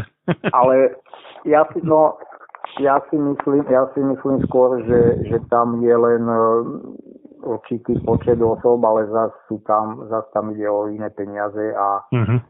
a tam asi to podnikateľské, alebo títo biznismeni a tak alebo mafiáni, akože. Hmm. Takže to je moje nejaké vysvetlenie. Podľa prieskumu spoločnosti Focus,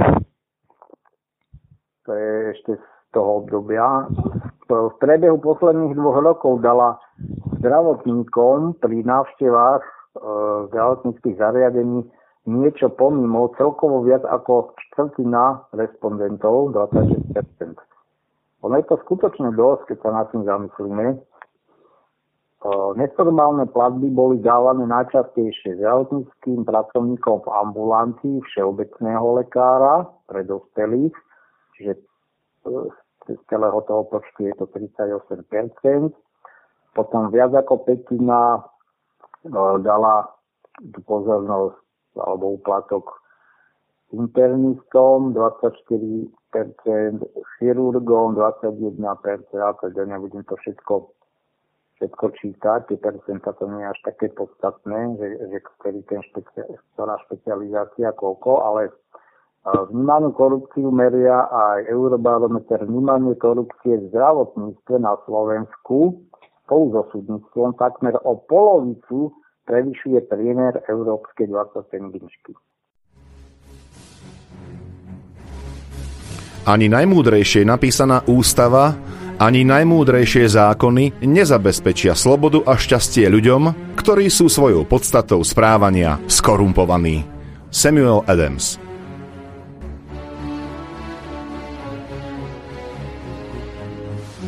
Počúvate slobodný vysielač.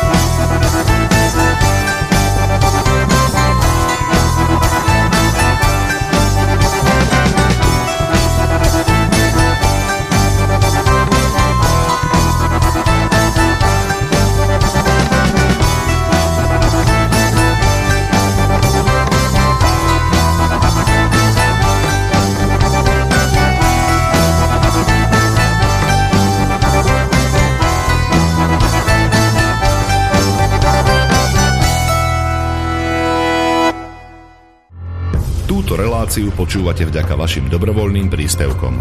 Ďakujeme za vašu podporu. Počúvate slobodný vysielač.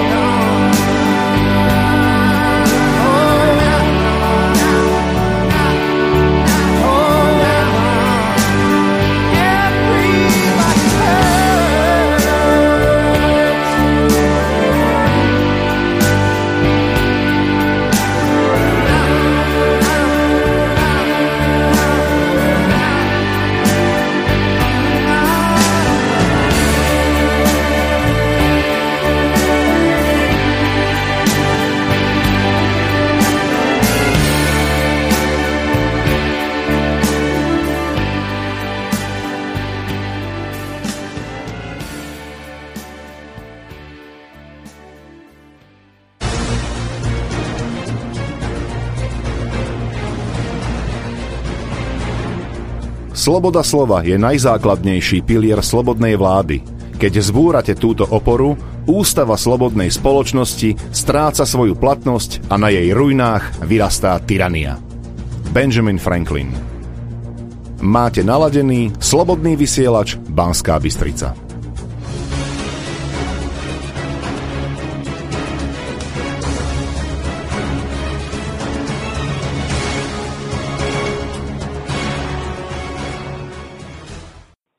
Roku 2013 spravili takú anketu alebo do, dotaz, formou dotazníka na internete Roman Mužík a Angela Salajová, to je z toho HP inštitútu, to stred, stred, Stredoeurópsky zdravotnícky inštitút.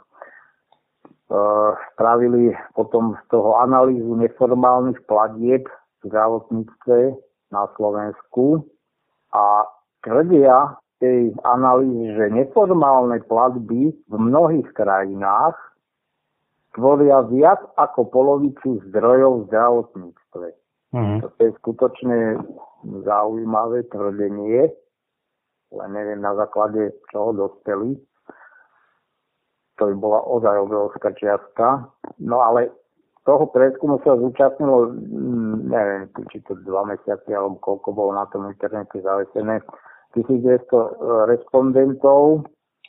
No a sami oni tam priznávajú, že nebol to úplne nejaký reprezentatívny vzorok popula- teda celého obyvateľstva, lebo viac, viac tam písali mladí ľudia, tak sa už tí starší na to neovládajú tieto digitálne technológie.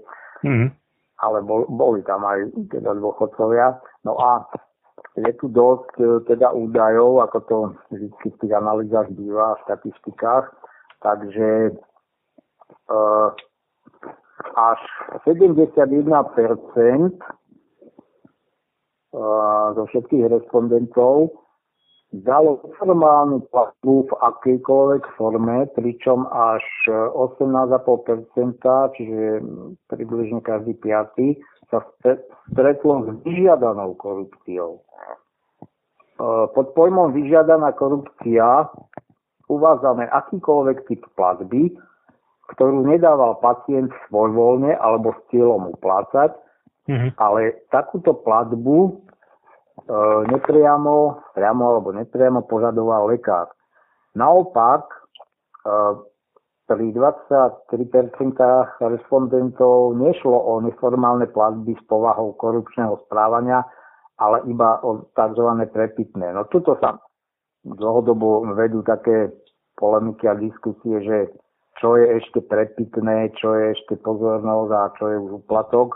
Ja by som to jednoducho uh, rozdelil možno aj podľa výšky toho daru a potom aj podľa načasovania, lebo ak poviem príklad, ak ide pacient na operáciu bez toho, že by, že by sa snažil vybaviť si operatéra, že by sa snažil ovplyvniť nejako prebieh operácie a až potom, keď je keď prebehne operácia a on je spokojný ten pacient s výsledkom, a dá, dajme tomu, čo je také bežné flašku alebo bombonier, tak to skutočne sa za úplatok e, podľa mňa nedá považovať. Je to jednoducho taký zvyk, ale pokiaľ už e, pred operáciou a teraz si myslím, že je úplne jedno, či tam donesie len e, pečenú kačicu alebo 500 alebo 1000 eur, tak už to, ja by som to považoval za ovplyvňovanie toho priebehu také naklonenie si toho lekára e, v očakávaní, že tá starostlivosť bude buď e, včasnejšia alebo bude lepšia a podobne. Pod pojmom prepitné e, v tomto prieskume popisujeme všetky platby, pri ktorých respondenti uviedli, že platbu dali svojvoľne a zároveň ako dôvod tejto platby uviedli, že chceli poďakovať alebo patrí sa to a je to súčasť systému, čiže zvyk Dohromady 48% respondentov sa stretlo s nejakou formou korupcie, či už vyžiadanou alebo nevyžiadanou. To je zaujímavé. Skoro polovica vlastne tých, čo písali, na ten dotazník, tak sa stretol s nejakou formou korupcie. Nevyžiadanou korupciu označujeme akýkoľvek typ neformálnej platby, ktorú dal respondent svojvoľne a nie je prepitný. Tu o, zasa sú tu um, je to štatisticky vyhodnotenie, že kto, ktoré špecializácie na, je, je to rozdelené teraz už tie percentá podľa toho, či išlo neformálnu platbu alebo potom e,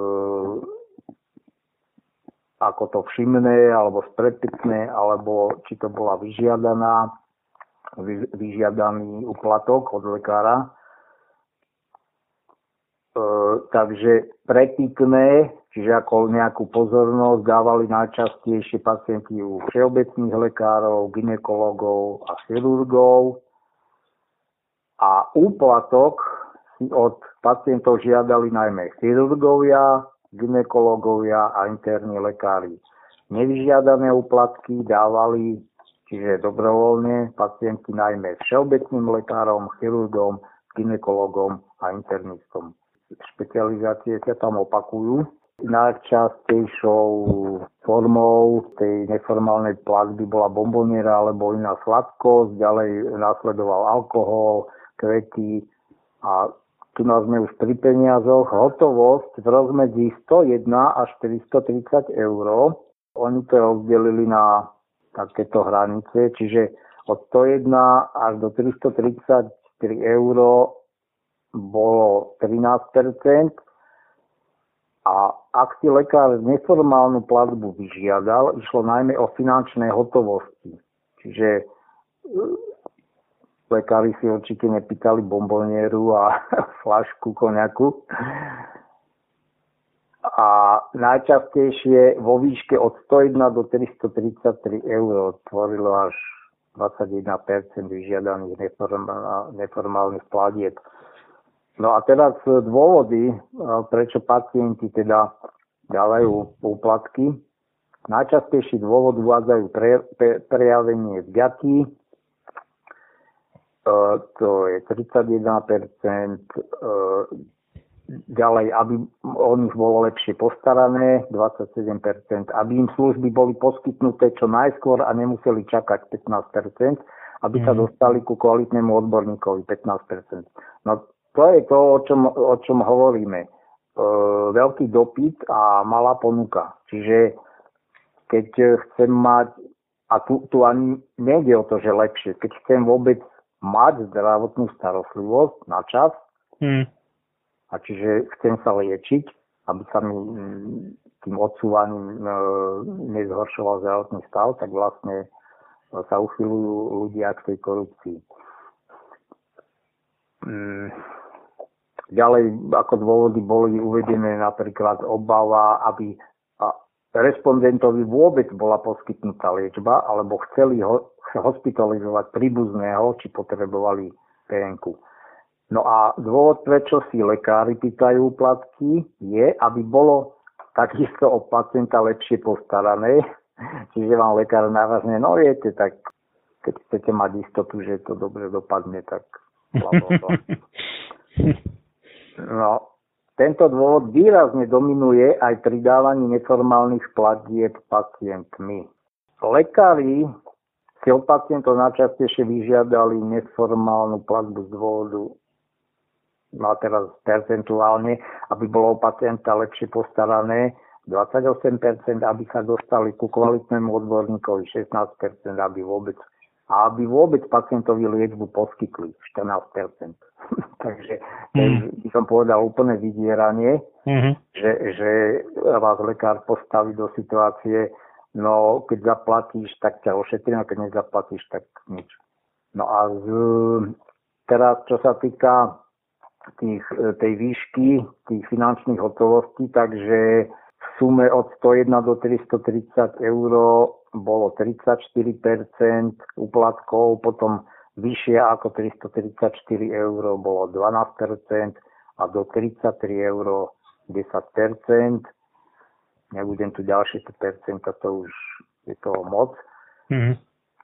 No a teraz e, výsledok toho, teda, alebo spokojnosť e, pacientov, že za, či za svoju neformálnu platbu dostali to, čo požadovali, alebo im bolo ponúkané, si myslí až 77% respondentov, ktorí priznali, že dali minimálne jednu neformálnu platbu. Mm-hmm. Tento údaj naznačuje, že neformálne platby obom stranám zabezpečujú to, čo im v požadovanom množstve, kvalite a čase často nedokáže zabezpečiť systém. Naopak, pri 70 17% respondentov neformálna platba nenaplnila ich očakávania. Respondenti boli so službami viac spokojní v prípade, že neformálnu platbu dali svojvoľne, ako v prípade, že bola od nich požadovaná. To je logicky, lebo keď vás niekto vydiera, že vás neošetrí bez no. E, úplatku, no tak nemôžete byť asi taký spokojní, ako keď to dávate dobrovoľne. Hmm. Podiel e, No a čo je tiež zaujímavé, teda keď sa na to pozrieme z nejakého hľadiska veku, tak podiel respondentov, ktorí dali e, neformálnu platbu, narastal s rastúcim vekom respondenta. No vysvetľuje sa to jednak tým teda, že starší ľudia sú viac, už viac chorí a chronicky chorí, takže tam, aby sa dostali k tej zdravotnej starostlivosti, sú nevýhode op- oproti tým e, mladým ľuďom. Ale prepitné e, bolo častejšie e, skôr u mladších vekových skupín. No a opäť e, pri tých starších, tí staršie ľudia sa viac stretli s tou vyžiadanou korupciou, čiže zo strany lekárov. Tiež to má teda svoju logiku. Kto už má chronické choroby a často chodí k lekárovi, tak asi natrafí aj na toto pýtanie si úplatkov. Pozrieme sa na definíciu korupcie, ako definu, definujú, neviem ako ju nazvať, neviem, ako nepoznám tých autorov, čomu sa venujú, to je jedno. Takže OF, píše sa OFE, korupciu popisuje ako obojstrannú, dobrovoľnú, úmyselnú a nezákonnú dohodu medzi dvoma aktérmi, zahrňujúcu výmenu úradných rozhodnutí za určitú platbu alebo jej prislúbenie v hotovosti alebo inak. Podobne, no zjednodušene definujú korupciu aj Klitgard, keď tvrdí, že korupcia znamená dávať nezákonné platby za služby alebo zneužívanie moci úradu. V inej práci to Klitgard e, rozšíril a dodáva, že korupcia môže v sebe zahrňať sluby, vyhrážky, môže byť iniciovaná štátnym úradníkom alebo zainteresovaným klientom, môže v sebe zahrňať opomenutia alebo provízie, legálne alebo nelegálne služby, môže prebiehať vo vnútri organizácie alebo aj mimo nej.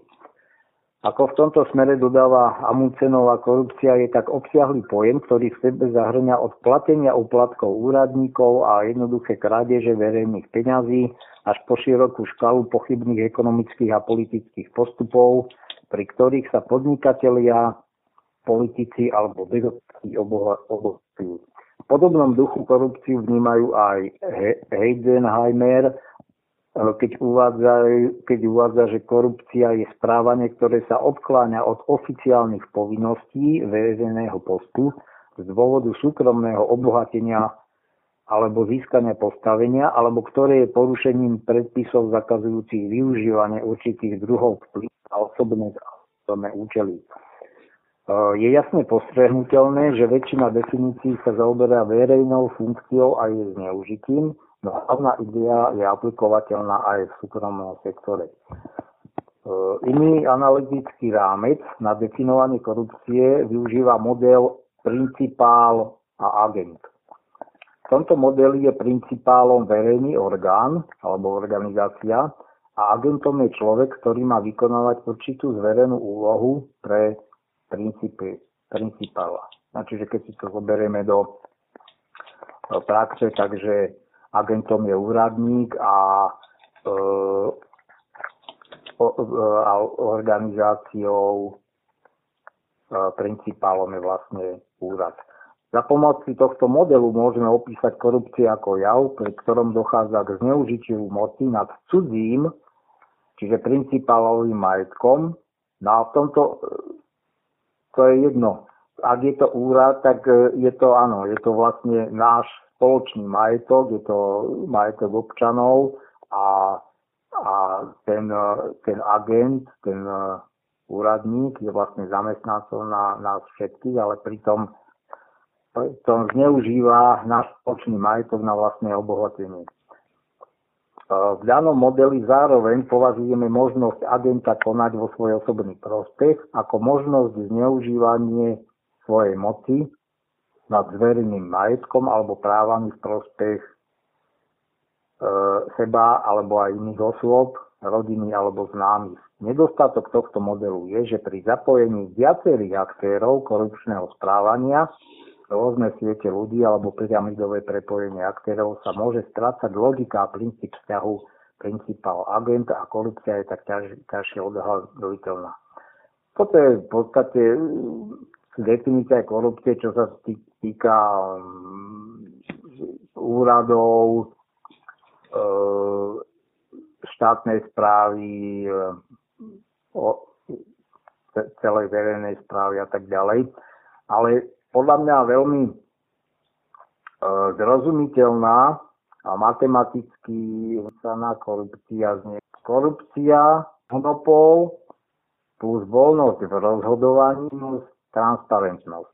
Autory na Margo univerzálnej funkčnosti tejto rovnice dodávajú. Ak má niekto monopolné postavenie nad určitým tovarom alebo službou, a keď si to zoberieme na teraz e, na, na, na tie podmienky zdravotníctva, takže dajme tomu tu monopol lekárov, statočná konkurencia. Teraz má voľnosť v rozhodovaní, to je tiež jednoznačné, že má. Čiže môže daný tovar alebo službu dávať e, v takom množstve, v akom on uzná za vhodné a nie je tam žiadna transparentnosť na, tom, na tých zákonoch to vidíme, že, že sú tak e, zamotné. E, chyba tam vlastne tá transparentnosť, takže e, ostatní nemôžu vidieť, ako sa rozhoduje, tak potom môžeme nájsť korupciu ako vo verejnom, tak aj v súkromnom sektore, v bohatej alebo v chudobnej krajine. My sa v tejto téme bavíme o korupciu, o korupcii nie v tej štátnej správe a korupcia na ministerstve zdravotníctva, korupcia na e, zo strany poisťovní a tak a tlaky poisťovní na legislatívu. A v parlamente my sa teraz bavíme o tej drobnej korupcii, e, ktorá prebieha medzi pacientami a lekármi, ale lebo tej veľkej, alebo ako by som to nazval, korupcii sme sa venovali dosť v minulých reláciách, ale predsa sa dotknem aj tejto veľkej korupcie, takže tá prebieha na úrovni medzi finančnými skupinami na jednej strane a ministerstvom zdravotníctva a parlamentom na strane druhej. A ďalšími kontaktnými zónami, kde tá korupcia môže prebiehať, je interakcia na úrovni medzi samozprávnymi krajmi a poskytovateľmi zdravotnej starostlivosti. No, to je napríklad e, také konkrétne situácie povolenie na prevádzku, áno, čiže či, či sa povolí prevádzka e, konkrétnemu lekárovi. Napríklad neodobranie povolenia pri nesplňaní kritérií E, tolerovanie nelegálnych poplatkov. Čiže toto všetko môže e, tam prebiehať korupcia, kedy samozprávny kraj alebo odbor zdravotníctva toho samozprávneho kraja toleruje vyberanie týchto nelegálnych poplatkov. A de facto sa to vlastne deje stále od toho 2015 roku. Každá moc si namýšľa, že má veľkého ducha a široký rozhľad ponad chápanie slabých a tiež, že realizuje Boží zámer, pričom porušuje všetky Božie zákony. John Adams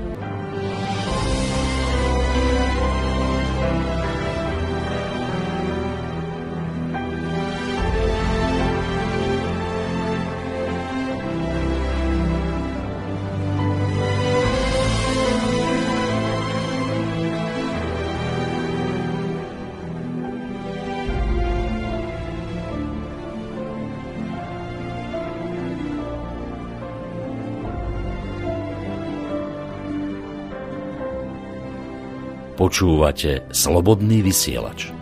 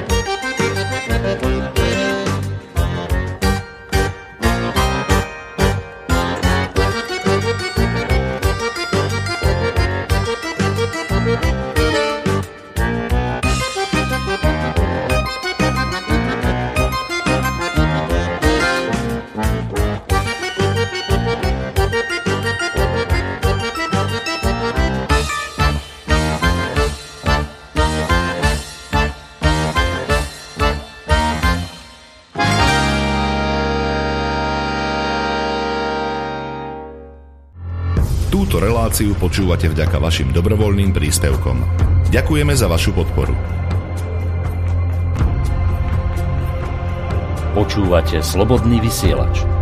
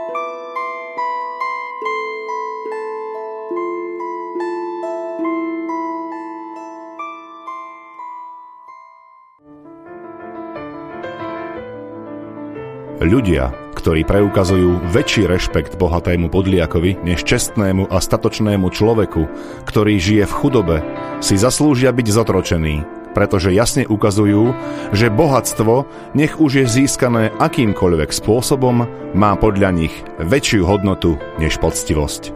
John Hancock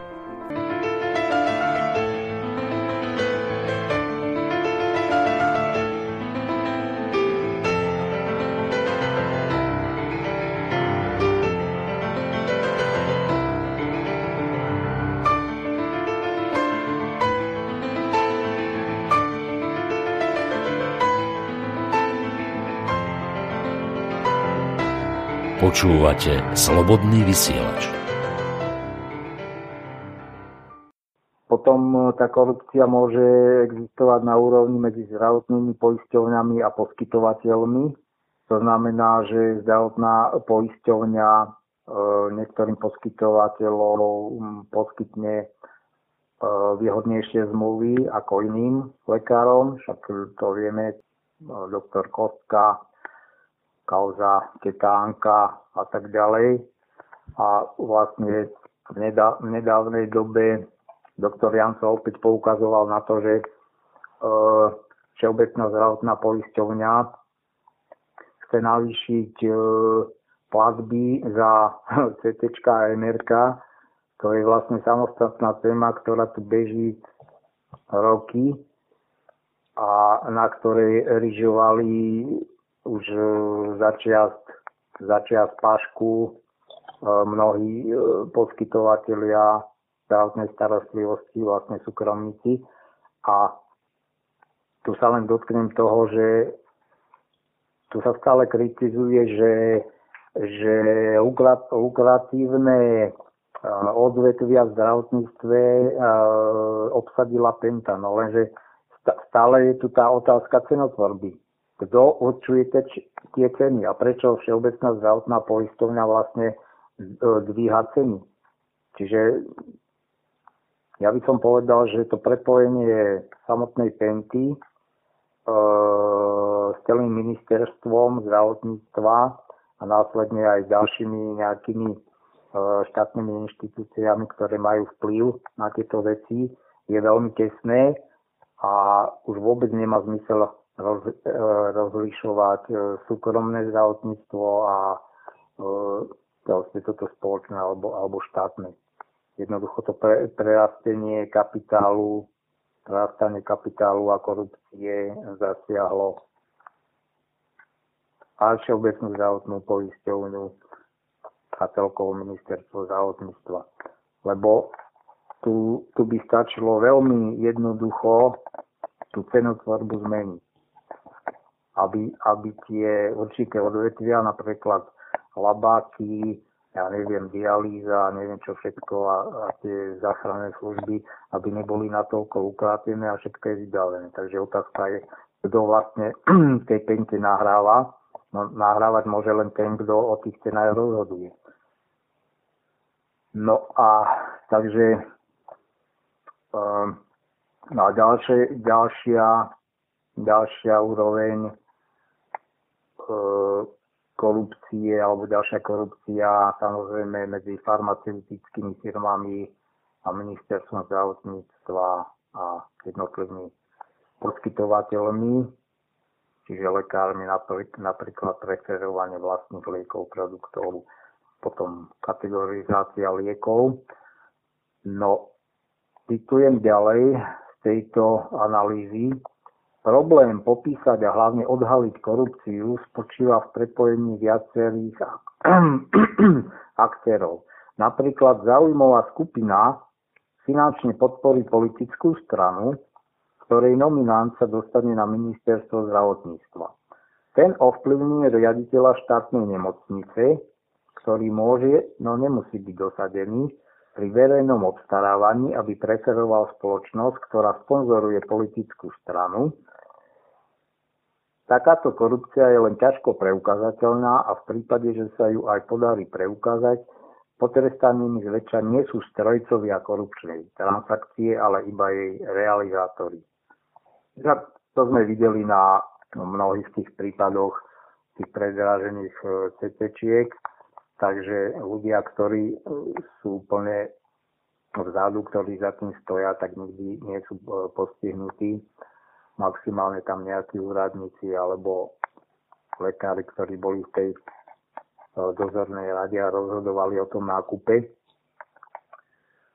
V oblasti zdravotníctva páchatelia konali takmer automaticky bez slovného komentára a odovzdanie a prijatie úplatku sa snažili realizovať skryto. Uplatky odovzdávali v obálkach, zakladali do spisových materiálov alebo odovzdávali priamo pri podávaní rúk, čím vec nebolo možné objektívne identifikovať.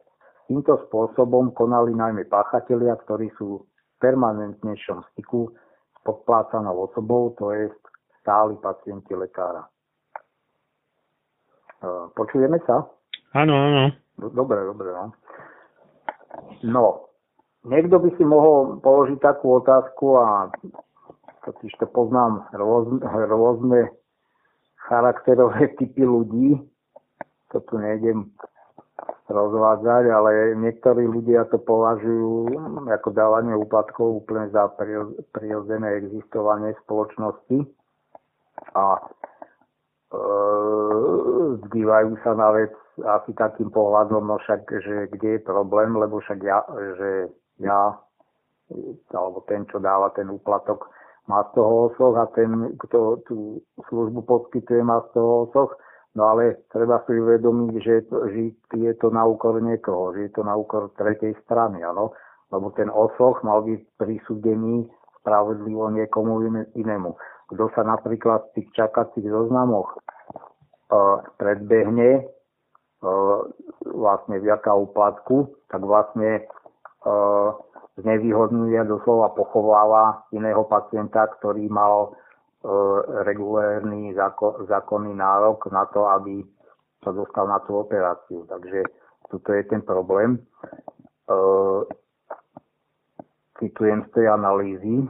Tieto platby majú negatívny dopad na zdravotný systém ako celok napríklad nemožná regulácia a únik na daniach, platby idú iba vybraným jednotlivcom a nie do zdravotníctva, narúšajú dostupnosť a spravodlivý prístup k službám, môžu negatívne ovplyvňovať kvalitu starostlivosti a to sa, to, je, to sa aj stáva, ale aj na jednotlivca. Napríklad dopad na ich disponibilný príjem, dostupnosť a kvalitu služieb. Miera ich negatívneho dopadu na jednotlivcov je závislá od typológie týchto platieb. Sú to platby vďačnosti, sú, sú vyžadované, majú symbolickú hodnotu alebo predstavujú značnú finančnú záťaž pre pacientov. No vieme napríklad už len e, to doplacenie liekov, aký má mm, devas, devas, devastačný účinok ekonomický na tých e, dôchodcov, keď onkologickí pacienti museli niekedy doplácať 600 eur mesačne. Hm. To sú len tieto ako, akože legálne alebo legálne doplatky a teda, teraz pokiaľ ten pacient sa chce dostať k nejakej zdravotnej starostlivosti a dá, dá úplatky, tiež sa dostáva do ekonomickej nejakého minusu. Uh,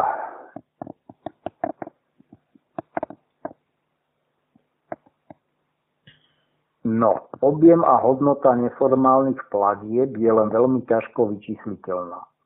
Podľa štúdie z Maďarska v roku 2001 sa celková veľkosť neformálnych platieb pohybuje medzi 16,2 až 50,9 miliardy forintov, čo bolo v tej dobe od 65 do 203 miliónov eur, čo predstavovalo 1,5 až 4,6% celkových výdavkov na závodníctvo v Maďarsku. Neformálne platby sú podľa autorov nerovnomerne rozdelené medzi zdravotníckými pracovníkmi, pričom niektorí lekári neprijímajú žiadne neformálne platby, no niektorí rodinní lekári a špecialisti si Takýmto spôsobom môžu privyrobiť medzi 60 až 236 k ich čistej oficiálnej mzde. No tak tu, no keď vidíme Poviem príklad, áno, lebo toto od lekárov stále počúvame, jak im tie výplaty nestačia, len nikto sa nepochváli, koľko, koľko ešte zinkasuje pomimo.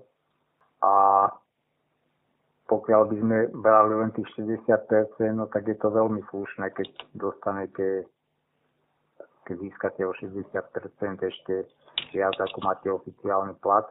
Hmm. A to je tá spodná hranica. No a pokiaľ 200%, tak o tom sa už nemusíme ani baviť. Pokiaľ by sme sa pozreli trošku na okolité štáty, tak uh, samozrejme netvrdím, že Slovensko je na tom najhoršie. Určite keby sme išli smerom na východ, nejaká, nejaké tieto štáty, ja neviem, India a podobne, tam, tam tá korupcia je veľmi vysoká takisto Čína, tam v podstate môžete zaplatiť čokoľvek, keď máte peniaze. No ale konkrétne, uh, napríklad tvrdí tá analýza, že neformálne e, výdavky pre zdravotníctvo tvoria 84% všetkých výdavkov v, teda na zdravotníctvom v Azerbajdžane to je hmm. úplne šialené. 56% v Ruskej federácii a 30% v Polsku. Podľa prieskumu agentúry Focus viac ako, a teraz, teraz sme tu ako o Slovensku hovoríme, viac ako 500 tisíc ľudí dalo v posledných troch rokoch aspoň raz úplatok pracovníkov v zdravotníctve. To je dosť ako za 3 roky pol milióna ľudí dalo alebo pacientov. To, to v tom Azerbajdžane? Nie, nie, u nás. Aj u nás? Uh-huh. Fokus.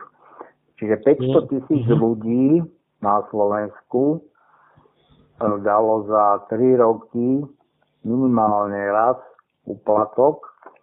Čím, a teraz toto, toto je ozaj zaujímavé, čím minuli na úplatkoch viac ako 50 miliónov eur.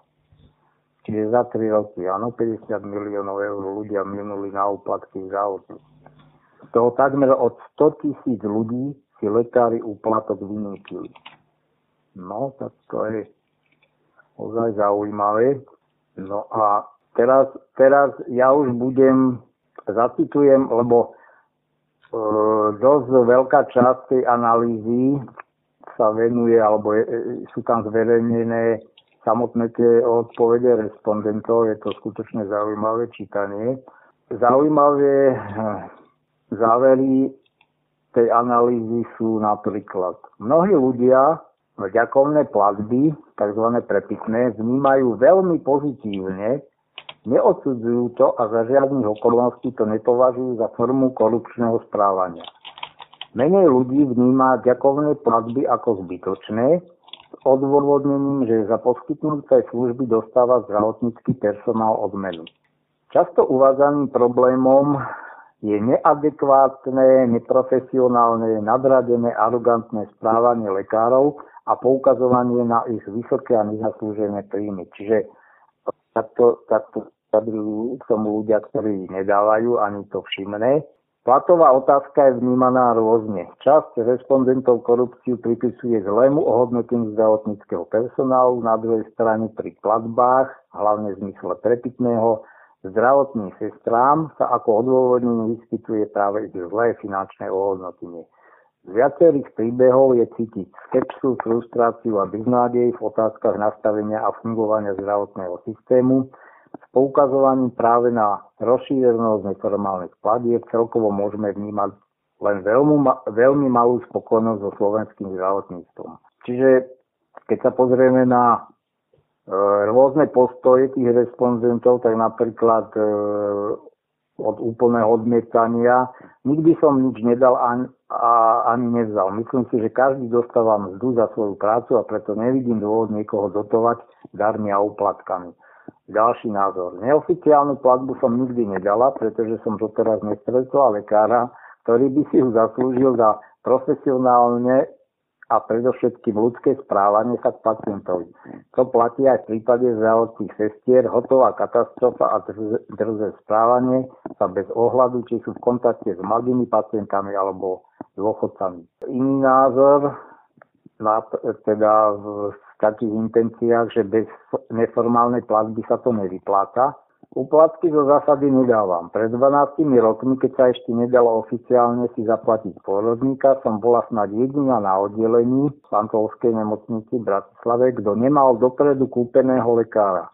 Rodila som teda pri jednej mladej lekárke, ktorá bola veľmi neskúsená, ale na moju smolu mala práve službu. Úplne som sa dotrhala, zašívala ma 58 minút, ale tak zle, že už sestrička sa na to nemohla pozerať, tak volala lekára. Ten, keď to videl, kázal jej to všetko rozstrihať a začal odnova. Samozrejme, anestezia dávno vyprchala, novú mi nedala. Toto bola pre mňa o mnoho väčšia bolesť a trauma než samotný pôrod a k tomu s dlhodobými následkami. Keď som pri odchode domov išla na kontrolu k tomu lekárovi, čo jej to kázala rozstrihať, povedala len jednu vetu, na ktorú nikdy nezabudnem. Vidíte, mamička, keby sme boli dopredu dohodnutí, toto sa vám vôbec nemuselo stať. Tak to je iná sila teda.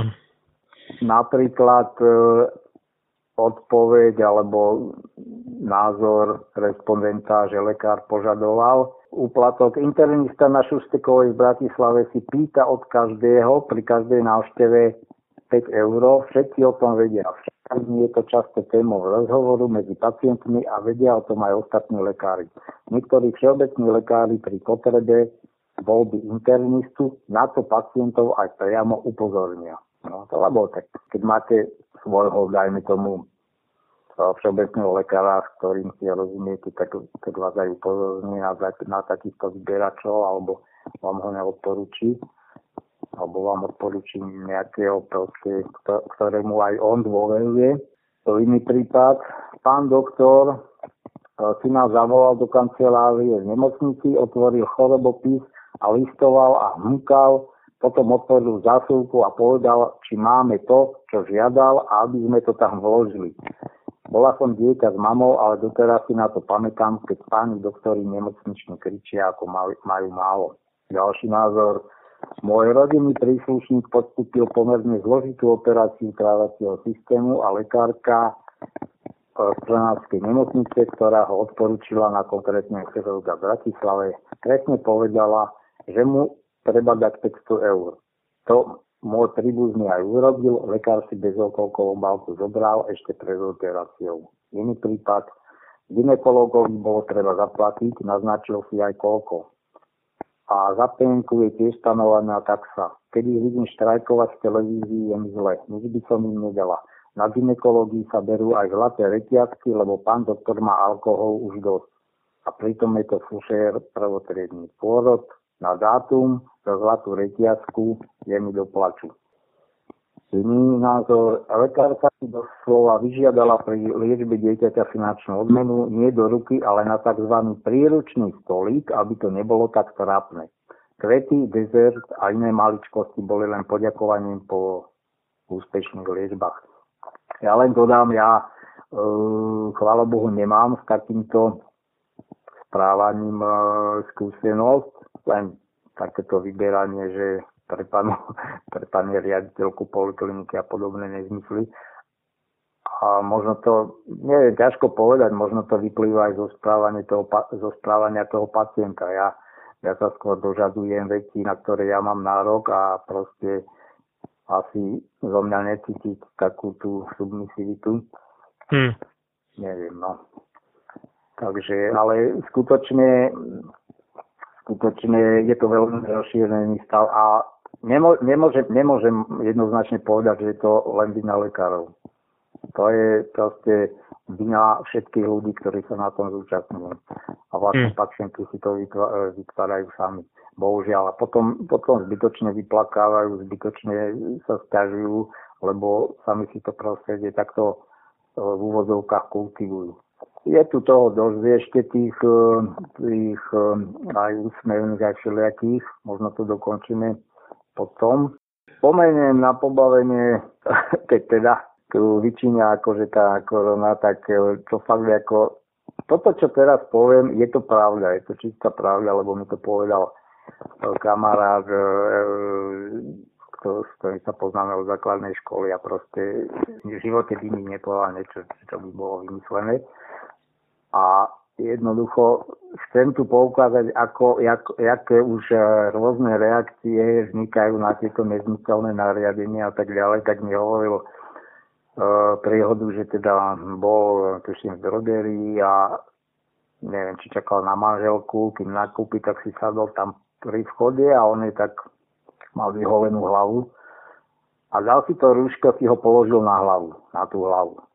Takže nemal ho na nose, mal ho na hlave a vošla nejaká zaruškovaná hm, COVID svetkynia, ktorá teda zrozené na neho pozerala, že prečo nemá to rúško nasadené na nose. Mu to ako dosť vehementne vyčítala. No a sám keď mi to popisoval, hovorí, že neviem vôbec, ako ma to napadlo, ale som jej povedal, no viete pani, máme tu 59 rôznych pohlaví, a ja som to 60. a ja mám, a ja mám na hlave, ja mám na hlave vaginálne žiabre. A, a ja dýcham cez tie žiabre, že ja to rúško mám, ale mám ho na tých žiabrach. Takže toto fakt nie je výmysel, ja som sa, to, to, to bolo neskutočné, keď som to počúval a teda pokladnička, pokladnička tam išla do kolien. No takže toto už, takéto absurdity, to nie, ja mám na to jeden, jeden krásny taký bonmot, alebo ako to povedať, že aby si človek nepripadal ako blázon, alebo sú situácie, kedy aby si človek nepripadal ako blázon, tak si musí ako blázon počínať. A týmto by som končil dnešnú reláciu a niekedy zase na budúce. Dobre, ďakujem veľmi pekne za vašu účasť v tejto relácii a uvidíme, jak to vyjde možno možno o 4 alebo o 6 týždňov mm-hmm. opäť. Mm-hmm. Dobre. Dobre no. Tak sa máte zatiaľ. Dobre. Do počutia. Toľko môj rozhovor s inžinierom Pavlom Škarom. Keďže táto relácia aj v premiére šla zo záznamu, prípadné otázky, názory, pripomienky, námietky a ďalšiu spätnú väzbu, ak ste aj napísali na štúdiový e-mail, prepošlite prosím na sam sebe lekárom zavinač gmail.com alebo ak chcete po anglicky gmail.com. Ak si myslíte, že naše vysielanie má zmysel a prínos pre vás či iných ľudí, vašich blízkych či vzdialených, a ak máte niečo názvyš a chcete nás v našej tvorbe podporiť, môžete jednak poukázať 2% z vašej dane z príjmu na slobodný vysielač alebo na moju činnosť pod značkou Sloboda v očkovaní, či už na slobodnom vysielači alebo inde. Keďže mňa slobodný vysielač za tvorbu týchto relácií neplatí, Jednak môžete bankovým prevodom poukázať ľubovoľnú sumu na podporu slobodného vysielača alebo mojej činnosti. Čísla účtov a ďalšie podrobnosti nájdete na internetových stránkach www.slobodnyvysielac.sk respektíve www.slobodavodskovani.sk moje meno je Marian Filo a najbližšie sa môžeme počuť už dnes večer o 20.30 v relácii sám sebe lekárom číslo 270 na tému Korona naša každodenná 7. časť, kde bude môjim hostom magister Peter Tuhársky. Do skorého počutia. Táto relácia vznikla za podpory dobrovoľných príspevkov našich poslucháčov. Ty, ty sa k ním môžeš pridať. Viac informácií nájdeš na www.slobodnyvysielac.sk Ďakujeme.